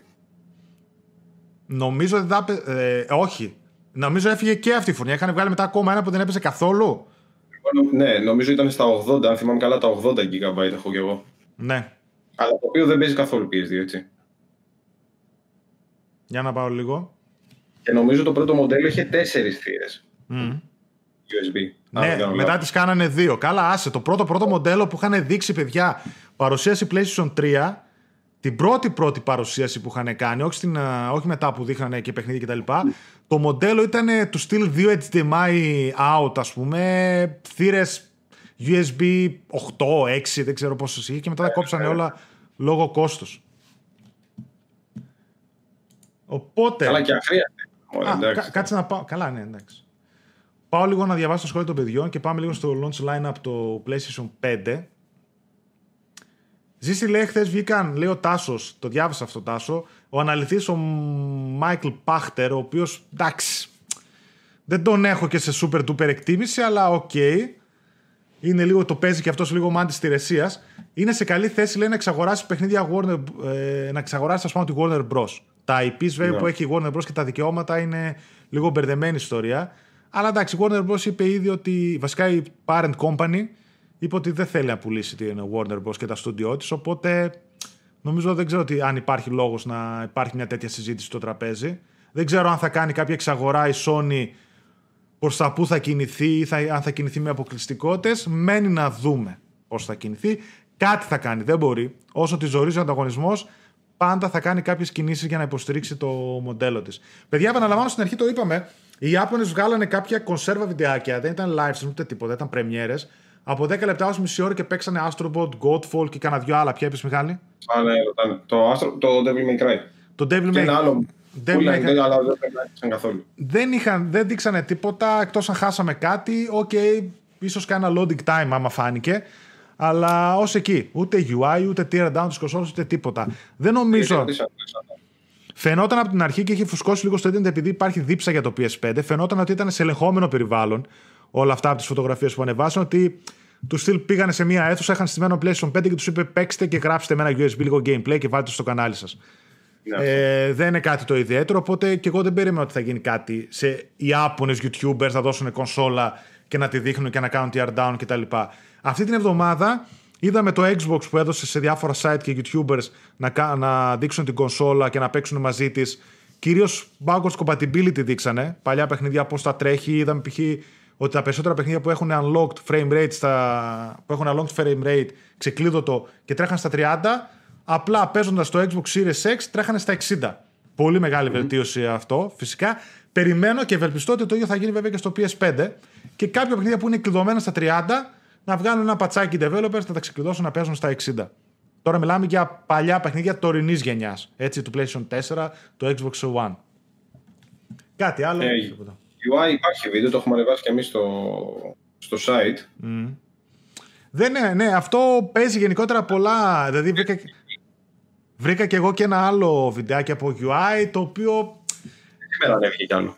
Ναι, δεν ξέρω αν το πιστεύω, ας πούμε, τι είναι αληθινό, τι δεν είναι. Τα βλέπουμε εκεί πέρα και στο group και σε αυτά που τα ανεβάζετε. Δεν ξέρω τι είναι αληθινό και τι δεν είναι. Θεωρώ ότι κάποια στιγμή θα το δούμε το UI επίσημα και θα τελειώνει η υπόθεση. Ναι, λοιπόν, για να πάμε και στο τι θα παίξουμε day one στο PlayStation 5, τουλάχιστον μέχρι τώρα, γιατί αυτές τις μέρες όλο και κάποιες ανακοινώσεις υπάρχουν για παιχνίδια. Πέρα από το... Προχθές βγήκε το Pathless, το οποίο θα το πω τώρα. Για να πάμε στο PlayStation 5. 12 Νοεμβρίου Αμερική, Ιαπωνία. 19 Νοεμβρίου Ευρώπη. 19 Νοεμβρίου Ελλάδα. Assassin's Creed Valhalla, Astro's Playroom, το οποίο θα είναι προεγκαταστημένο, το παίξαν τώρα και οι Ιάπωνες, προεγκαταστημένο σε κάθε PlayStation 5 δωρεάν.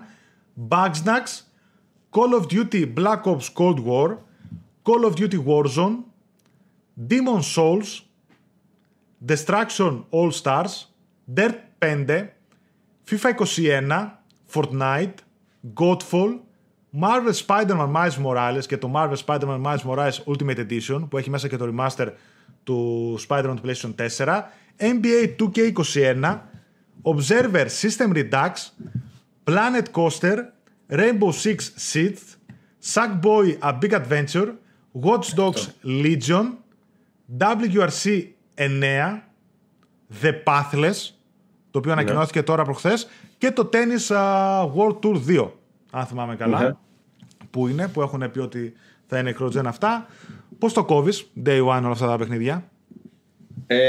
Αν εξαιρέσεις, για μένα προσωπικά, εντάξει, τώρα το Demon Soul, okay, θα το πάρουμε, το έχουμε ξαναπαίξει, απλά θα λέμε κάτι wow, τη φτιάξανε πάλι.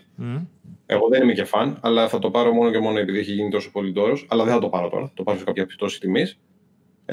Το Spider-Man εγώ περιμένω πάρα πολύ, την Ultimate Edition, και θέλω να δοκιμάσω και το, εκτός από το Astro, που μου άρεσε έτσι σαν πρώτη επαφή στο PSVR, το, πώς το λένε το άλλο, το Sackboy, γιατί έτσι κι αλλιώς Sackboy είχαμε καιρό να παίξουμε. Καλό φαίνεται αυτό, βέβαια. Είναι και ωραία πλατφόρμα. Ναι, δεν έχει τα creation tools που είχε το Little Big Planet, που έφτιαχνες πίστες και τέτοια. Φαίνεται πιο συμμαζεμένη εμπειρία, κανονικό πλατφόρμα. Άρα μένουν όλα τα άλλα, ξέρεις, τα Rainbow Six Siege και τα Call of Duty και οτιδήποτε έχει να κάνει με ποδοσφαιράκι ή οτιδήποτε τέτοιο αθλητικό, ούτε με αγγίζουν. Ναι.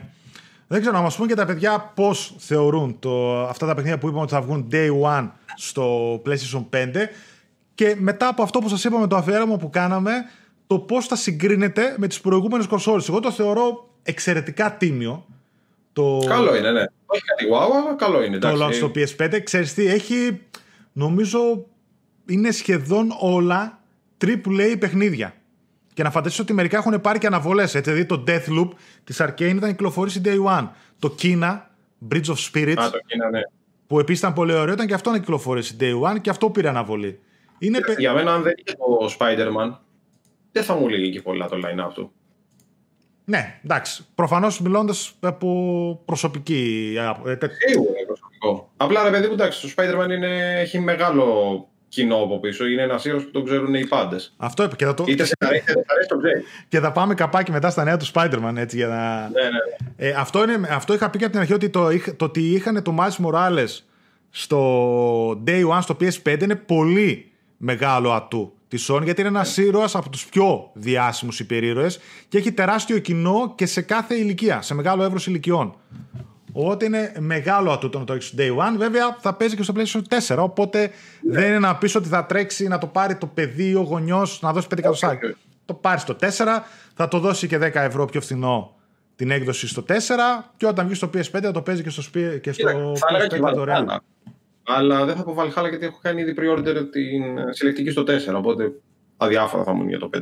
Εντάξει, θα το παίζει και εκεί, ρε. Θα παίζει. Ναι, θέλω να σου πω ότι δεν μπορώ να αγοράσω την PS5 έκδοση retail κουτάκι. Ναι, ναι, σωστά. Αλλά γενικότερα δηλαδή, έχει από γνωστά στούντιο, γνωστά παιχνίδια, δεν έχει έτσι μικρές κυκλοφορίες. Δηλαδή η μικρότερη κυκλοφορία μπορεί να είναι του στυλ το Bugsnax, το οποίο και αυτό έκανε έναν τόρο γύρω από το όνομά του. Μετά είναι πολύ γνωστά franchise, δηλαδή και το Demon's Souls και τα Call of Duty, Dirt, το Godfall, ας πούμε, αυτά. Θεωρώ ότι είναι ένα το τίμιο. Καθόλου. Καλά, ούτε και εμένα. Αλλά βέβαια και εδώ που τα λέμε, ότι πόσα παιχνίδια θα πάρει κάποιος Day One στο PlayStation 5. Καλά, και με τις τιμές που παίζουν δεν θα πάρει και κανένας, να σου πω την αλήθεια. Και με τις τιμές που παίζουν, τι θα κάνουν εκεί πέρα.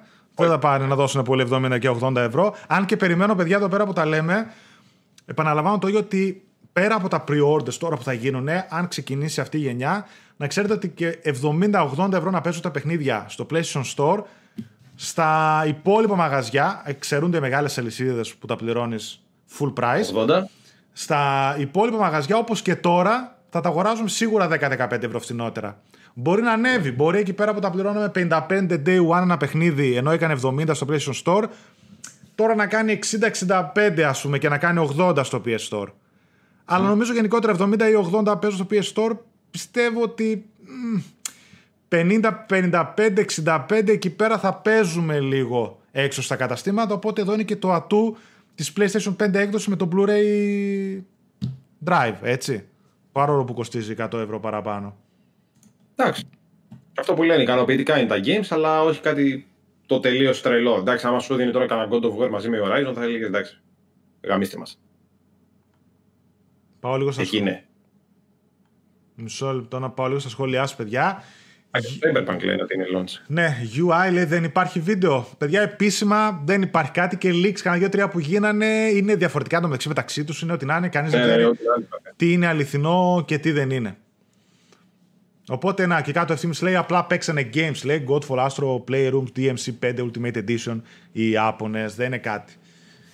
Ίσως λένε ότι την επόμενη εβδομάδα θα γίνει κάτι αντίστοιχο και η Ευρώπη-Αμερική τους θέλει να δώσουν σε κάποια κανάλια και σε κάποια sites, κάποιες κονσόλες και να έχουν hands-on μαζί τους όπως έγινε τώρα με το Xbox. Θα το δούμε. Αυτή την εβδομάδα τώρα που μας έρχεται. Και μας έρχεται, ναι. Για Ελλάδα πάντως δεν ξέρω τίποτα εγώ προσωπικά, ούτε νομίζω ότι πήρε κάποιος. Ούτε κανάλι, ούτε site. Οποιαδήποτε. Ούτε Xbox, ούτε PlayStation 5.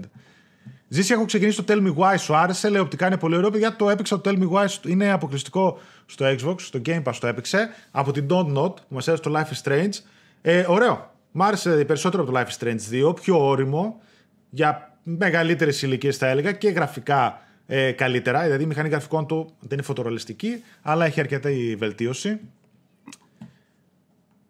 Οι next gen κονσόλες αναμένεται να είναι πάρα πολύ αθόρυβες, προς το παρόν το Xbox Series X που λένε, τουλάχιστον στα παιχνίδια που έτρεχε μέσω backwards compatibility ήταν αθόρυβο. Δεν ξέρουμε τίποτα για το PlayStation 5. Ελπίζω να είναι. Μακάρι αθόρυβο. Αθόρυβο. Το πιο σημαντικό είναι ότι. Α, ναι, αυτό που λέει ο Τόμ είναι πολύ καλό. Το πιο σημαντικό είναι λέει, ότι αν υπολογίσεις λέει, και τα multiplayer της Sucker Punch και της Naughty Dog, σχεδόν όλα τα studio της Sony έχουν παιχνίδι στον πρώτο χρόνο. Το οποίο multiplayer της Sucker Punch για το. Κώστα Τσουσίμα, πότε βγαίνει, Οκτώβριο, Νοέμβριο, ρε γάμο το. Πάντως τώρα στα κοντά βγαίνει. Τετραπλό κοοπ. Πολύ καλό. Το Demon Souls λέει αναφέρεται πιστεύω σε μικρό κοινό. Εντάξει, έχουν τα Souls-like παιχνίδια μεγάλο κοινό και είναι πάρα πολλοί κόσμος πορωμένος για το Demon Souls. Από ό,τι είδα, το είχαμε βάσει σαν είδηση, θα έχει δύο modes, παιδιά. Και να ξέρετε τα περισσότερα παιχνίδια έτσι θα κινηθούν. Δύο modes, θα είναι performance mode, όπου θα έχει χαμηλότερη ανάλυση στα 60 FPS. Και μετά θα υπάρχει και το super mode, ξέρω εγώ, με γραφικά 4K30 και ray tracing. Μην περιμένετε 4K 60 fps σε ray tracing με τίποτα, σε καμία κονσόλα, έτσι. Αυτά δεν τα κάνουν οι 1.000 ευρώ κάρτες γραφικών στα PC. Ευρώπη λέει είναι και το Cyberpunk launch τίτλος, σωστά. Ναι. Κροτζάν θα βγει 19 Νοεμβρίου κυκλοφορεί, οπότε ναι, στην Ευρώπη τυχαίνει ακριβώς. Το Valhalla και αυτά θα έχουν free upgrades, παιδιά. Γενικότερα όλα τα παιχνίδια έχουν free upgrades και τα FIFA, ποια άλλα μπορεί. Τα μόνα που δεν έχουν free upgrades είναι το Spider-Man που βγαίνει το remaster και το χρεώνουν ξεχωριστά και μπορείς να τα αγοράσεις μόνο μαζί με την Ultimate Edition, θα τα πούμε και παρακάτω. Το Call of Duty Cold War, το οποίο πρέπει να πάρεις την cross-gen έκδοση που κάνει 80-90 ευρώ. Που σου δίνει και καλά και τις δύο εκδόσεις PS4, PS5 και στα Xbox αντίστοιχα νομίζω. Όχι, στα Xbox κάτι άλλο παίζει, τέλος πάντων. Και το NBA 2K. Αυτά νομίζω έως τώρα πληρώνεις. Όλα τα υπόλοιπα έχουν free upgrade. Το μόνο λέει που είναι σημαντικό παιχνίδι και δεν παίζει σε PS4 είναι το Demon Souls. Spider-Man. Έχασα το σχόλιο. Sackboy Βλαχάρα λέει και το Call of Duty θα παίζουν. Λέει τα αθλητικά και τα racing, ok. Εντάξει, είναι ένα ικανοποιητικό line-up για κάποιον που θέλει να πάει next gen. Και σε σχέση με τα προηγούμενα line-up που είδαμε άλλων κονσολών, νομίζω ότι είναι κατά πολύ καλύτερο. Τουλάχιστον έχει γνωστά franchises και παιχνίδια που θες να παίξεις, παιδί μου, και day one. Άσχετο το ότι μπορεί να παίζουν και στο PlayStation 4, έτσι. Για να δω, παρακάτω. Ειδικά τώρα λέει ο Μάνος Τόρος Ρώσο που ακυρώθηκε το Elden Ring. Παιδιά, δεν νομίζω να ακυρώθηκε το Elden Ring, δεν ξέρουμε κάτι. Ζήσει με τη Rockstar τι παίζει αυτόν τον καιρό. Η Rockstar, παιδιά, συνεχίζει να κάνει ό,τι κάνει. Δεν ξέρω τι φτιάχνει. Παίζει φημολογία για συνεργασία με Sony, ίσως για κάποιο time exclusivity σε κάποιο παιχνίδι της. Θα δούμε, αλλά δεν ξέρω παραπάνω τι θα δούμε. Μια χαρά άλλη θα δούμε στη μέση της γενιάς 4K παιχνίδια στα 60 FPS, γιατί λες ότι δεν πρόκειται να δούμε. Μπορεί, παιδιά, εντάξει, προφανώς μπορεί να δούμε, αλλά θεωρώ ότι ως συνήθως θα επιβραβεύεται και θα παίρνει τους σπόρους ο τεχνικός τομέας, δηλαδή καλύτερα γραφικά, όσους βλέπουμε συνήθως, οπότε πιστεύω τα frames θα μένουν πιο πίσω ή τουλάχιστον θα χρησιμοποιούν το performance mode του στυλ 1440p upscale σε 4K και να έχει 60 FPS, όχι ότι δεν καταλαβαίνει τη διαφορά. να ξέρετε. Αλλά ναι, πιστεύω ότι τα περισσότερα παιχνίδια έτσι θα παίξουν. Και στο Xbox τα περισσότερα παιχνίδια έτσι θα παίξουν. Ακόμα και το Medium που δεν είχε τα τουμπανογραφικά, από ό,τι είδα λένε 4K 30 FPS. Θα τρέχει στο Xbox Series X. 4K 30 λέει έχει και το Pro, πλάκα μας κάνουν, λέει ο Άρτρος. Όντως, εντάξει. Προφανώς, παιδιά, θα μιλάμε για περισσότερες αναλύσεις native στα περισσότερα παιχνίδια. Σίγουρα και 60 FPS σε περισσότερα παιχνίδια από ό,τι τώρα που παίζουμε, αλλά θα βελτιώνονται και πάρα πολύ και τα γραφικά. Αλλά το μεγαλύτερο hit στις επιδόσεις το έχει το Ray Tracing. Από εκεί θα τρώγονται πάρα πολλοί οι πόροι και γι' αυτό μπορεί να θυσιάζουν τα 60 FPS και να πέφτουν στα 30.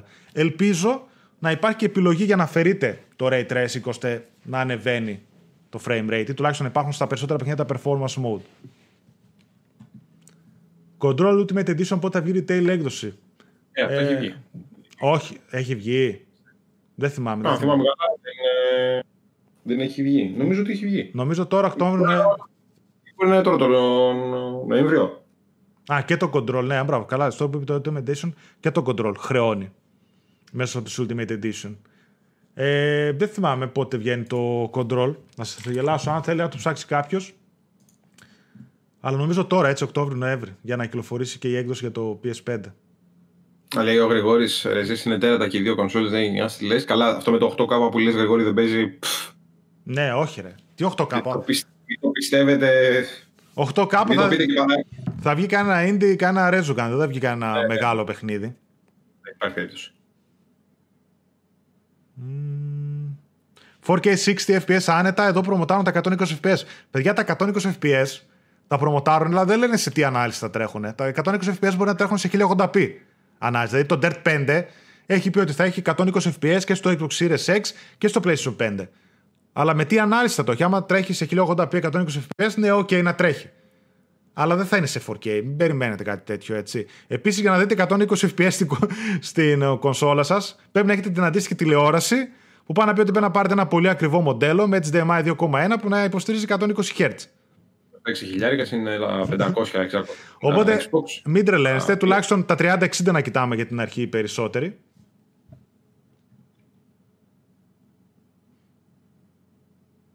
Τι παίζει, λέει, με το Pro Evolution Soccer 21, λέει ο Περικλής. Κυκλοφόρησε φέτος μόνο στα 30 ευρώ ένα update που κάνει update μόνο τα rosters, το Pro Evolution. Τίμια προσπάθεια από την Konami και είπανε του χρόνου τέτοια εποχή θα βγάλουν το Next Gen Pro Evolution Soccer, το οποίο μάλιστα θα κάνει χρήση της Unreal μηχανής γραφικών και όχι αυτή την Fox Engine του Kojima που έχει μέχρι τώρα.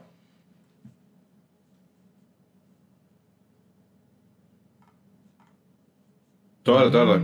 Ναι. Παιδιά, επαναλαμβάνω αυτό το 4K 60 μαζί με Ray Tracing σε AAA τουλάχιστον παραγωγές, μη σε πω και AA, μην το περιμένετε. Καταρχάς δεν θα υπάρχει full scene Ray Tracing, δηλαδή όλοι ό,τι βλέπετε να είναι με Ray Tracing στο παιχνίδι, οι developers θα επιλέγουν κάποια κομμάτια να εκμεταλλευτούν του Ray Tracing και το λένε μάλιστα, δηλαδή Ray Tracing στις φωτοσκιάσεις, στις σκιές ξέρω εγώ, ή στις αντανακλάσεις σε τζάμια ή στα νερά. Δεν θα είναι full in Ray Tracing όπως μπορείτε να δείτε στα PC σε κάποια παιχνίδια, αλλά και εκεί θέλουν κάτι κάρτες γραφικών που μπορούν να κάνουν χιλιάρικε.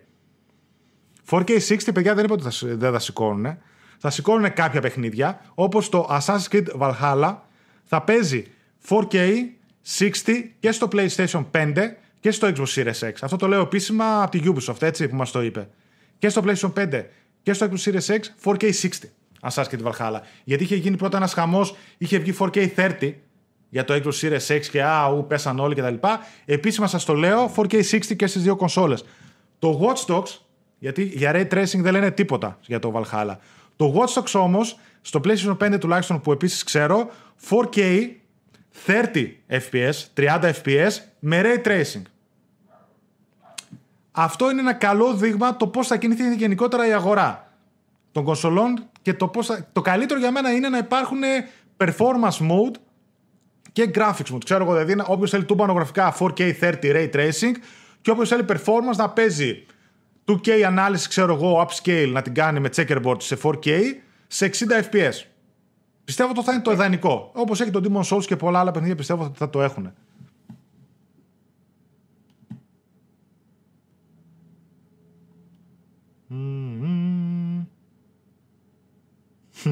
Λοιπόν, να πάμε στο Spider-Man. Καλησπέρα πάνω. Πάμε στο Spider-Man. Κάπου είδα κάποια παιδιά που λένε για τηλεοράσεις. Λέει, κάνε μια αναφορά σχετικά με τις νέες τηλεοράσεις. Δεν έχω 4K TV και θέλω να πάω σε PS5. Παιδιά, το καλό είναι ότι αυτό που πρέπει να ψάχνετε να πάτε σε νέα τηλεόραση, ίσως να κάνετε και λίγο υπομονή μέσα στο 21. Από εδώ και πέρα, ό,τι μοντέλα βγαίνουν θα έχουν ασωματωμένο HDMI 2.1.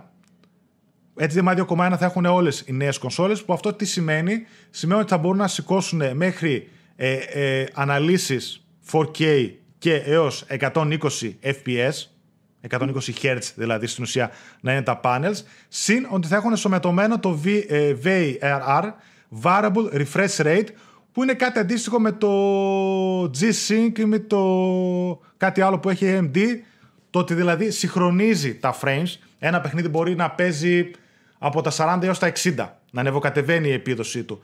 Το πάνελ μέσω του HDMI 2.1 και του Variable Refresh Rate συγχρονίζει τα frames που παίζει το παιχνίδι με τα hertz της οθόνης, οπότε βλέπετε μια smooth εικόνα.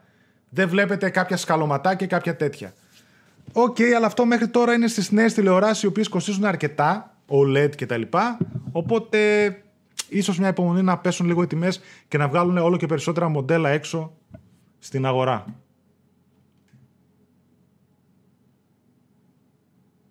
Για να δω, 20% του control. Α, ωραία, άρα βγαίνει τέτοιο. Monitor με HDMI 2.1 θα βγουν. Μπορεί, αλλά τα monitor, παιδιά, αν πάτε σε 2K και 4K monitor, είναι πανάκριβα. Και αυτά που έχουν ενσωματωμένο έτσι, δεν ξέρω αν αξίζει. HDMI έχει η LG C9 και B9 όντως. Αυτοί παίρνουν πολύ τώρα, όσους βλέπω. Λοιπόν, πάμε παρακάτω. Πάμε, ναι. Πάμε Spider-Man. Νομίζω ότι ήταν έτσι ένας ο χαμός που έγινε στο ίντερνετ. Να μας πούν και τα παιδιά τους εδώ, τα παιδιά εδώ πέρα αν τους άρεσε, την άποψή τους. Θα βάλω βιντεάκι να παίζει. Α, ωραία. Για μισό λεπτό, κάπου τα έχω έτσι να δούμε και το Spider-Man, παιδιά, θα έχει performance mode, το οποίο θα παίζει dynamic 4K και 60 FPS, και φυσικά θα έχει μετά και το native 4K με 30 FPS in ray tracing. Για να δούμε λίγο που τα έχω. Εδώ είμαστε. Βέβαια το θέμα είναι τώρα ότι το stream που κάνουμε είναι στα 30 FPS, οπότε δεν θα δείτε τα 60 FPS που έχει το βίντεο.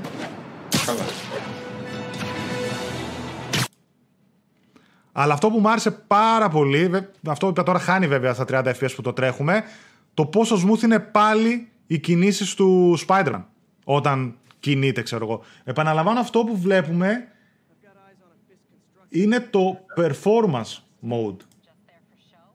Το 60 δεν είναι? Του Marvel's Spider-Man Remastered. Ναι. Ανυπομονώ να ξαναπαίξω και το Remastered, να σου πω την αλήθεια. Κοίτα, εγώ μπορεί να το δοκιμάσω αν πάρω τον Ultimate. Εντάξει, δεν ξέρω να το τερματίσω. Α, όχι ρε. Άνετα θα το τερματίσω. Έχω και καιρό να το παίξω τώρα στο PS4. Ευκαιρία είναι. Να πούμε ότι το Spider-Man Remastered, όπως ανακοίνωσε η Somniac, έρχεται με ανανεωμένα γραφικά, εκμεταλλευόμενο το PlayStation 5, νέο μοντέλο χαρακτήρων του Peter Parker, το οποίο θα το σχολιάσουμε στη συνέχεια, Ray Tracing αντανακλάσεις, φωτοσκιάσεις, πιο πολλά οχήματα αλλά και πεζούς μέσα στην πόλη, 60 FPS mode, αυτό που βλέπουμε τώρα δηλαδή. Ναι, ναι. Νέο photo mode, νέα τρόπαια και νέες στολές, όπου μία εξ αυτών τη νέα στολή είναι του The Amazing Spider-Man. Ναι. Η στολή. Με τον Άντριου Γκάρφιλντ. Ναι, κάτσε να το. Η πρώτη, έτσι, από τις ταινίες. Αυτή δεν είναι, για να τη βάλω εδώ πέρα, να τη δούμε. Η πρώτη από τις ταινίες του ήταν. Να τη βάλω εδώ, πάλι πάνω στη φάτσα σου τη βάλω. Καλά. Ωραία είναι αυτή. Οπότε, ναι, αυτό θα έχει πάλι, όπως είπαμε, performance και, πώς να το πω τ' άλλο, graphics mode, δεν ξέρω πώς μπορεί να το λένε. Δηλαδή, στα 60 FPS, πάλι θα πρέπει να παίξει το performance mode, που θα έχει χαμηλότερη ανάλυση και την κάνει upscale σε 4K. Εντάξει, αν και εμένα τώρα βλέπω τη στολή που μπήκε, πιο πολύ μ' άρεσε του Ράιμι, σου πω την αλήθεια. Ναι. Εκεί τρελάθηκε πολλοί κόσμος και όντως είναι αλήθεια. Το καλό είναι ότι τις δίνουν τζάμπα αυτές τις τολές. Δεν έχουν τεντήσει ούτε τίποτα. Πάλι καλά. Εντάξει, αυτοί που δώσανε το The Amazing Suite δεν μου πολύ άρεσε, να σου πω την αλήθεια. Δεν είχε κάτι ιδιαίτερο. Επίσης να πούμε αυτό, το τι παίζει έτσι με το Remastered. Το Remastered, παιδιά, για κάποιο λόγο, λάθος κατ' εμένα, το καταλαβαίνω ότι μπορεί να ρίξανε δουλειά τον τελευταίο χρόνο. Λέω ότι το δουλέψανε πολύ το Remastered και ότι το κάνανε, ξέρω εγώ, να εκμεταλλεύεται πόσα πράγματα και πόσες αλλαγές. Αλλά το θεωρώ λάθος κίνηση, πολύ ξινή κίνηση, ενώ δίνουνε τις άλλες εκδόσεις που έχουν πει ήδη, ας πούμε και το Horizon Forbidden West και άλλα παιχνίδια, ότι θα υπάρχουν free upgrades στο PlayStation 5 για όσους τα αγοράσουν στο 4, το Marvel Spider-Man Remastered το έχουν κλειδωμένο στην Ultimate Edition του Miles Morales. Δεν μπορείς να το βρεις πουθενά αλλού. Έτσι, μόνο όποιος αγοράζει την Ultimate Edition του Miles Morales. Το μόνο που μπορεί κάποιος να κάνει είναι να αγοράσει τη Miles Morales έκδοση στο PlayStation 4 και από εκεί μόνο, νομίζω με 20 ευρώ, μπορεί να κάνει upgrade στο PlayStation 5 την έκδοση στην Ultimate Edition του Miles Morales, οπότε να πάρει με 20 ευρώ συν το Remastered. Και πόσο βγαίνει σύνολο, 60? Πάλι βγαίνει νομίζω ένα 50, έχει στο PlayStation 4 ή 60. Δεν θυμάμαι. Και βγαίνει 80, θα σου πω, τα ίδια βγαίνει από ότι είχα. Καλά, μικρή διαφορά είναι, αλλά εντάξει, θα μου πεις τώρα και κάποιος με τα 10 ευρώ μπορεί να δυσκολεύεται, οπότε είναι 10 ευρώ μείον. Ναι, δεν υπάρχει λόγος. Δηλαδή, okay, αν το έχεις παίξει και δεν θες να το ξαναπαίξεις, δεν υπάρχει καν λόγος να μπεις στη διαδικασία να αγοράσεις πάλι το Remaster. Είπανε, θα μπορεί, παιδιά, όσοι έχετε το PlayStation 4 δισκάκι ή αγορασμένο ψηφιακά το Spider-Man, θα μπορεί να τρέξει το PlayStation 5, έτσι. Θα εκμεταλλεύεται τους κατά πάρα πολύ μειωμένους χρόνους loading, θα μπορεί να τρέξει σε καλύτερα FPS, ίσως και σε καλύτερη ανάλυση, θα το δούμε αυτό. Θα κάνει κάποια εκμετάλλευση του hardware του PS5, αλλά δεν θα είναι αυτό το Steel Remastered, ότι θα έχει Ray Tracing, κάποια μοντέλα που έχουν αλλάξει, καινούργια textures κτλ. Βλακεία για μένα.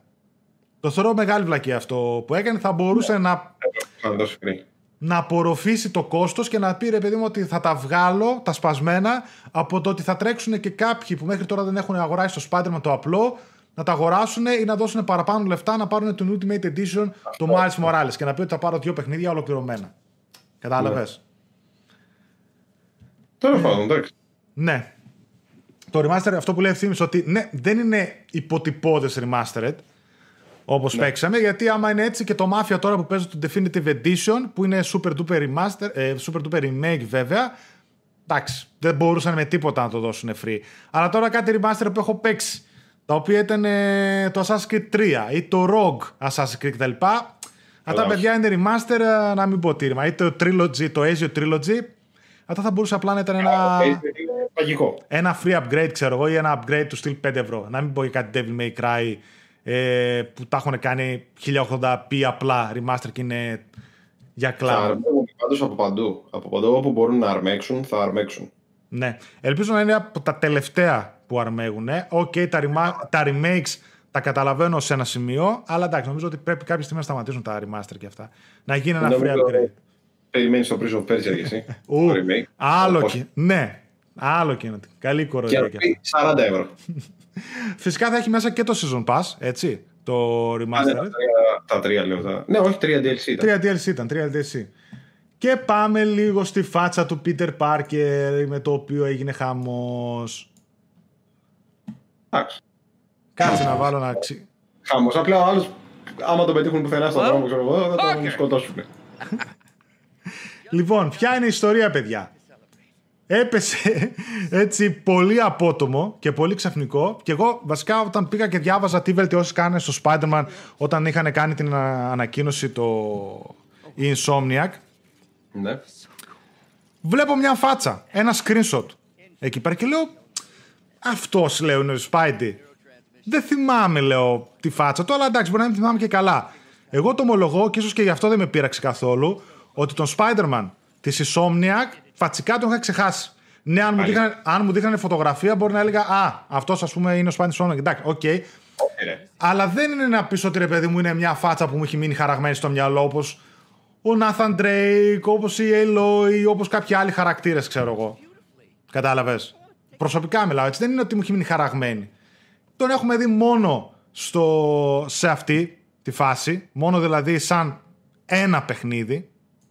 Δεν είναι πίσω ότι έχουμε δει μια σειρά παιχνιδιών Uncharted και ξαφνικά αλλάξαν τον Nathan Drake. Οπότε ναι, το είδα, παραξενεύτηκα, διάβασα βέβαια και τα σχόλια και τα λοιπά, αλλά μου φύγε λίγο. Οκ. Εντάξει, όχι, δεν μου φύγε. Αντίθετα, ότι οκ, δεν έγινε και κάτι. Μ' άφησε ψιλοαδιάφορο, ρε παιδί μου. Ναι, εντάξει. Εμένα με ψιλοάρεσε και το πρόσωπο και εμένα μου άρεσε, και το πρόσωπο κυρίως στις κινήσεις. Το πώς μιλάει η φωτοσκιάση και πώς είναι έτσι οι εκφράσεις. Μου άρεσε το πόσο καλοφτιαγμένο είδα, οπότε με πέρασε πολύ light, ρε παιδί μου, αυτή η αλλαγή στο χαρακτήρα. Επαναλαμβάνω, ίσως επειδή είναι ένα παιχνίδι, ίσως επειδή είναι ένας υπερήρωας τον οποίο το βλέπουμε κατά 90% να φοράει στολή, ίσως επειδή έχουμε συνηθίσει τους υπερήρωες να αλλάζουν οι φάτσες τους.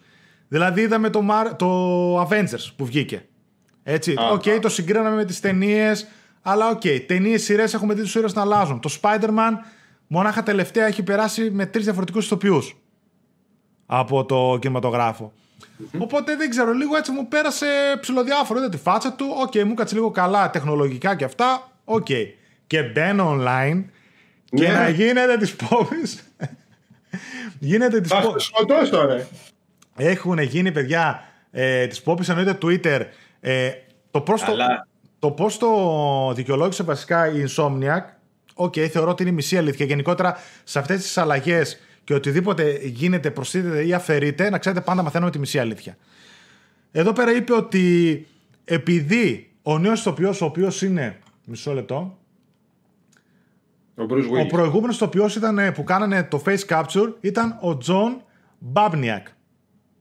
Μιλάω πάντα για τη φάτσα. Ο νέος ηθοποιός είναι ο Μπεν Τζόρνταν. Σωστά. Ναι, ναι. Μισό λεπτό. Να σας δείξω τη φάτσα του νέου ηθοποιού βασικά. Βάλτε σε μένα. Θα δείξω αυτό, το οποίο είναι ένα συγκριτικό ανάμεσα στις δύο φάτσες. Και μετά... Τι τραβάω. Ναι, έτσι για να δούνε τα παιδιά. Και μετά θα βάλω ένα tweet εδώ πέρα που είδα, που έχει τον ηθοποιό... Να τους. Σε έχω καλύψει. Καλά τώρα. Μόνο εγώ λείπω από εκεί να πάρω κάποια άλλη φάτσα. Εδώ πέρα, παιδιά, για να μην μπερδευόμαστε, γιατί παίζουν μέσα 3 διαφορετικά ονόματα, 3 διαφορετικοί άνθρωποι. Ο ηθοποιός που έδωσε τη φάτσα του στο 2018 το παιχνίδι είναι ο Τζον Μπάμπνιακ. Ο καινούριος Πίτερ Πάρκερ, αυτός που βλέπουμε δεξιά εδώ πέρα πάνω, που έχω τις δύο φάτσες, παλιός και νέος, είναι ο Drake από το... πώς το λένε, Drake. Είναι ο Ben Jordan. Πίσω από αυτούς και τους δύο τους τοπίους, πίσω από τις δύο φάτσες, είναι μία φωνή, η οποία δεν αλλάζει. Είναι η ίδια φωνή, ο ίδιος χαρακτήρας. Και στο 2018 και στο Remastered. Αυτός ο τοπίος είναι ο Yuri Lowenthal, ο οποίος είναι αυτός που βλέπετε αντί για τον Μιχάλη. Η φωτογραφία εδώ αυτού που έχω είναι η φωνή του Spider-Man, η οποία δεν αλλάζει και στο remaster και στο προηγούμενο, είναι η ίδια. Και δίπλα του βλέπετε το καινούριο face model που έχουν κάνει με καινούριο ηθοποιό. Να μου πει κάποιος γιατί δεν έχουν χρησιμοποιήσει τον ίδιο ηθοποιό που έδωσε τη φωνή, να δώσει και τη φάτσα του Spider-Man. Αυτό γίνεται πάρα πολλές φορές για χύψη λόγους. Μπορεί να μην τους αρέσει το πώς είναι το performance σε ηθοποιία, γιατί δεν είναι κάποιος υποχρεωμένος που κάνει καλά voice overs να είναι και καλός ηθοποιός. Και η δικαιολογία που είπανε η Insomniac είναι ότι η καινούργια φάτσα, ο καινούργιος ηθοποιός, μοιάζει πολύ περισσότερο τα χαρακτηριστικά του στο performance, στο voice performance και στο voice acting που κάνει ο Yuri. Η φωνή δηλαδή πίσω από το Spider-Man. Όντως μπορώ να πω ότι μοιάζουν. Δηλαδή τα χαρακτηριστικά τους είναι όλα πιο συγκεντρωμένα. Αν δεις στο πρόσωπο, τα μάτια πιο μικρά, η μύτη, το στόμα. Ναι, ναι, ναι. Από εκεί και πέρα, φυσικά, προφανώς δεν έκατσε πολύ καλά στους φανς, γιατί ως ένα σημείο το καταλαβαίνω, όταν έχεις αγαπήσει κάτι και έχεις συνδέσει σε αυτό ένα πρόσωπο, μια φωνή, πολύ γκρινιάζουμε, αλλά δεν είναι κάτι που δεν το έχουμε ξαναδεί σε πολλά παιχνίδια. Έχει αλλάξει φωνή, έχει αλλάξει η φωνή του κράτος π.χ. έτσι, έχουν αλλάξει πολλά πρόσωπα και ειδικά όταν μιλάμε για υπερήρωες. Και βγήκε και ο creative director της Insomniac να πει και αυτό στα ίδια ότι παιδιά, ναι, κάνουμε αυτό. Το σκεφτήκαμε πει πόσο καιρό, πήραμε την απόφαση για ένα χρόνο δουλεύουμε. Το capture που κάναμε στο νέο χαρακτήρα θα ταιριάζει πολύ περισσότερο και θα δουλεύει πολύ καλύτερα στα next gen μηχανήματα. Προφανώς είναι μισή αλήθεια. Εγώ θεωρώ ότι η αλήθεια είναι κάπου στη μέση, ή δεν τα βρήκανε με τον ηθοποιό ως ένα σημείο, στα λεφτά, στο τι θα δουλεύει, στο τι κάνει, ώστε να παίξει, γιατί σίγουρα θα εμφανιστεί ο Spider-Man και στο Miles Morales και στο Spider-Man 2, στο PS5. Και ένα άλλο, βέβαια αυτό να πω είναι ότι ο ηθοποιός αυτός ο καινούριος είναι 26 χρονών, γιατί υπήρχε και μια, τώρα βλέπω και στα σχόλια που λένε ότι φαίνεται μικρότερος, όντως φαίνεται μικρότερος, αλλά όντως η φάτσα του είναι 26 χρονών ηθοποιός. Αν θυμάμαι ότι καλά, είχε πει και η ίδια η Insomniac ότι θέλω να μοιάζει, ρε παιδί μου, ο Peter Parker είναι αυτός ο nerd, ο οποίος είναι μικρός, 16-17 χρονών, οπότε θέλανε να φέρουν έναν ηθοποιό, ο οποίος να ταιριάζει πάρα πολύ σε αυτά τα χαρακτηριστικά. Λάθος, γιατί στο Spider-Man της Insomniac, ο Spider-Man δεν είναι πρωτάρης, έχει κάνει πόσα χρόνια αυτή τη δουλειά. Insomniac. Ναι, γιατί όταν παίζεις σαν Spider-Man υποτίθεται... ξέρει τα πάντα. Ναι, αυτό. Είναι ήδη στο τρυπάκι εδώ και τόσα χρόνια. Εδώ θα γίνει μέντορας του Μοράλες, έτσι. Ναι, ναι, ναι. Απλά γενικά θέλανε μια πιο baby face για να ταιριάζει. Να είναι πιο μικρός έτσι ο Spider-Man. Ας πούμε, εμένα μου φέρνει πάρα πολύ σε Tom Holland. Ναι, όντως μοιάζει και στο Tom Holland, αυτό που είπανε πολλοί. Δεν θέλανε να το συνδέσουν. Έχουν πει έτσι κι αλλιώς ότι ο Holland φέρνει πάρα πολύ. Ναι. Θέλουν να είναι έτσι ο Spider-Man. Δεν ξέρω, ίσως και σου είπα, εγώ πιστεύω ότι κάποια στιγμή κάτι δεν βρήκανε με τον ηθοποιό και τα λοιπά και σου λέει θα τον αλλάξουμε τώρα στο remaster, ώστε να βγάλουμε την ίδια φάτσα και στο Morales, την ίδια φάτσα και στο Spider-Man 2 και να συνεχίσουμε. Και ίσως μια πιο μικρή φάτσα, άσχετα αν η εμπειρία και ο χαρακτήρας από πίσω είναι ο ίδιος, υποτίθεται στο Spider-Man της Insomniac, σου λέει στο Morales και στο 2 που θα μεγαλώσει ακόμα περισσότερο, τι θα τον κάνουμε, ας πούμε, να είναι 35, ξέρω εγώ. Θα φάνε ένα σαν και εμάς. Θα πεθάνει. Ναι, εντάξει, δεν νομίζω, αλλά τέλος πάντων. Ποιος? Δεν θα πεθάνει ο Spider-Man? Δεν νομίζω τώρα στον 2 να τον πεθάνουν και να μείνει μόνο ο Μοράλες. Εγώ πιστεύω ότι θα συνεχίσει να υπάρχει και είτε θα πάνε σε Spider-Verse στα αυτό θυμήθηκα τώρα. Στα επόμενα παιχνίδια που θα βάλουν μέσα κι άλλους Spider-Man, ή θα κάνουν ένα σύμπαν τελείως καινούριο, παράλληλα με τίποτα ταινίες, με Venomverse και τέτοια. Πάντως είχαμε φάει και ένα spoil με το Venom σε μια φιγούρα, αν θυμάσαι καλά. Ναι. Δεν θυμάσαι που είχα στείλει. Τα παιδιά δεν το ξέρουν. Στο προσωπικό chat είχαμε στείλει, είχε διαιρεύσει μια φιγούρα του Morales και από κάτω υπήρχε το Symbiote. Εδώ αλλάξανε το Snake, λέει. Καλά, ναι. 23 χρονών, λέει ο Άλεξ στο παιχνίδι, όχι 26 που είπα εγώ. Για να πάρουμε κάτω.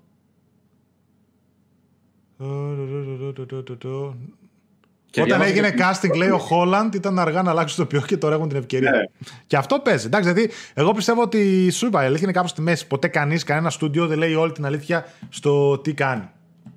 Και ο ίδιος ο ηθοποιός βγήκε στο προσωπικό του στο tweet και έλεγε, ρε παιδί μου, ας πούμε, γιατί με απειλείτε και κάτι τέτοιο, ότι μην ξαναβγω έξω από το σπίτι μου και πάει λέγοντας. Αυτό σου έλεγα.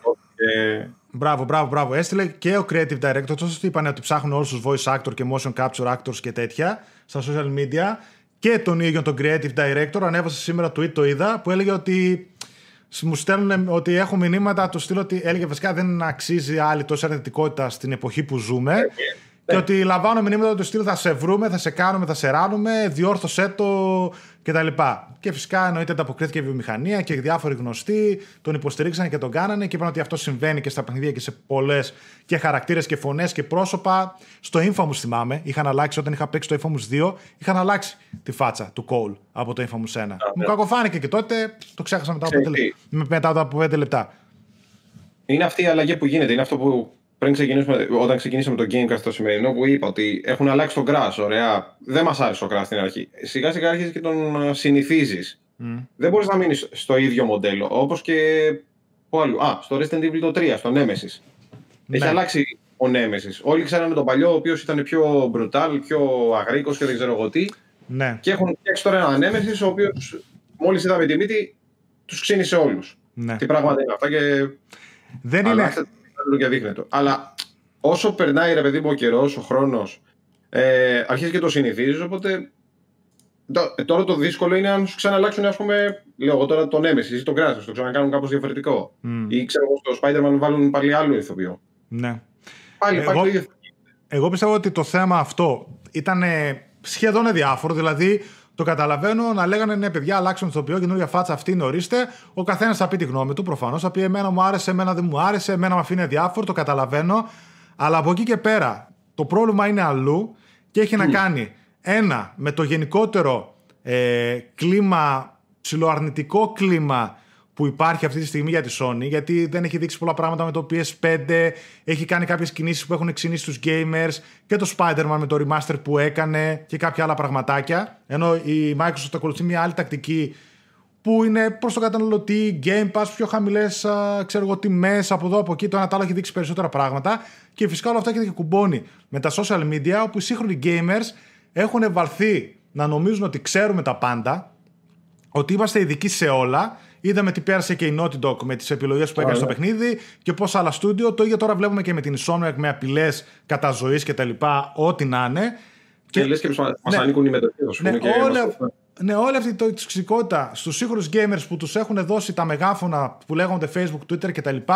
Πραγματικά δεν την καταλαβαίνω. Και ειδικότερα με ένα τέτοιο κλίμα αρνητικό που έχουμε αυτές τις εποχές που ζούμε, όλα θα κουμπώνουν και κάνουν αυτό το τοξικό περιβάλλον που σε αντίθετη περίπτωση απλά θα ήταν ένα νέο, μια ανακοίνωση, ένα post και θα περνούσε λίγο έτσι στον ντούκου. Ναι, δεν ξέρω αν έχει να πει κάτι για παιδιά. Για να πάω στα σχόλια.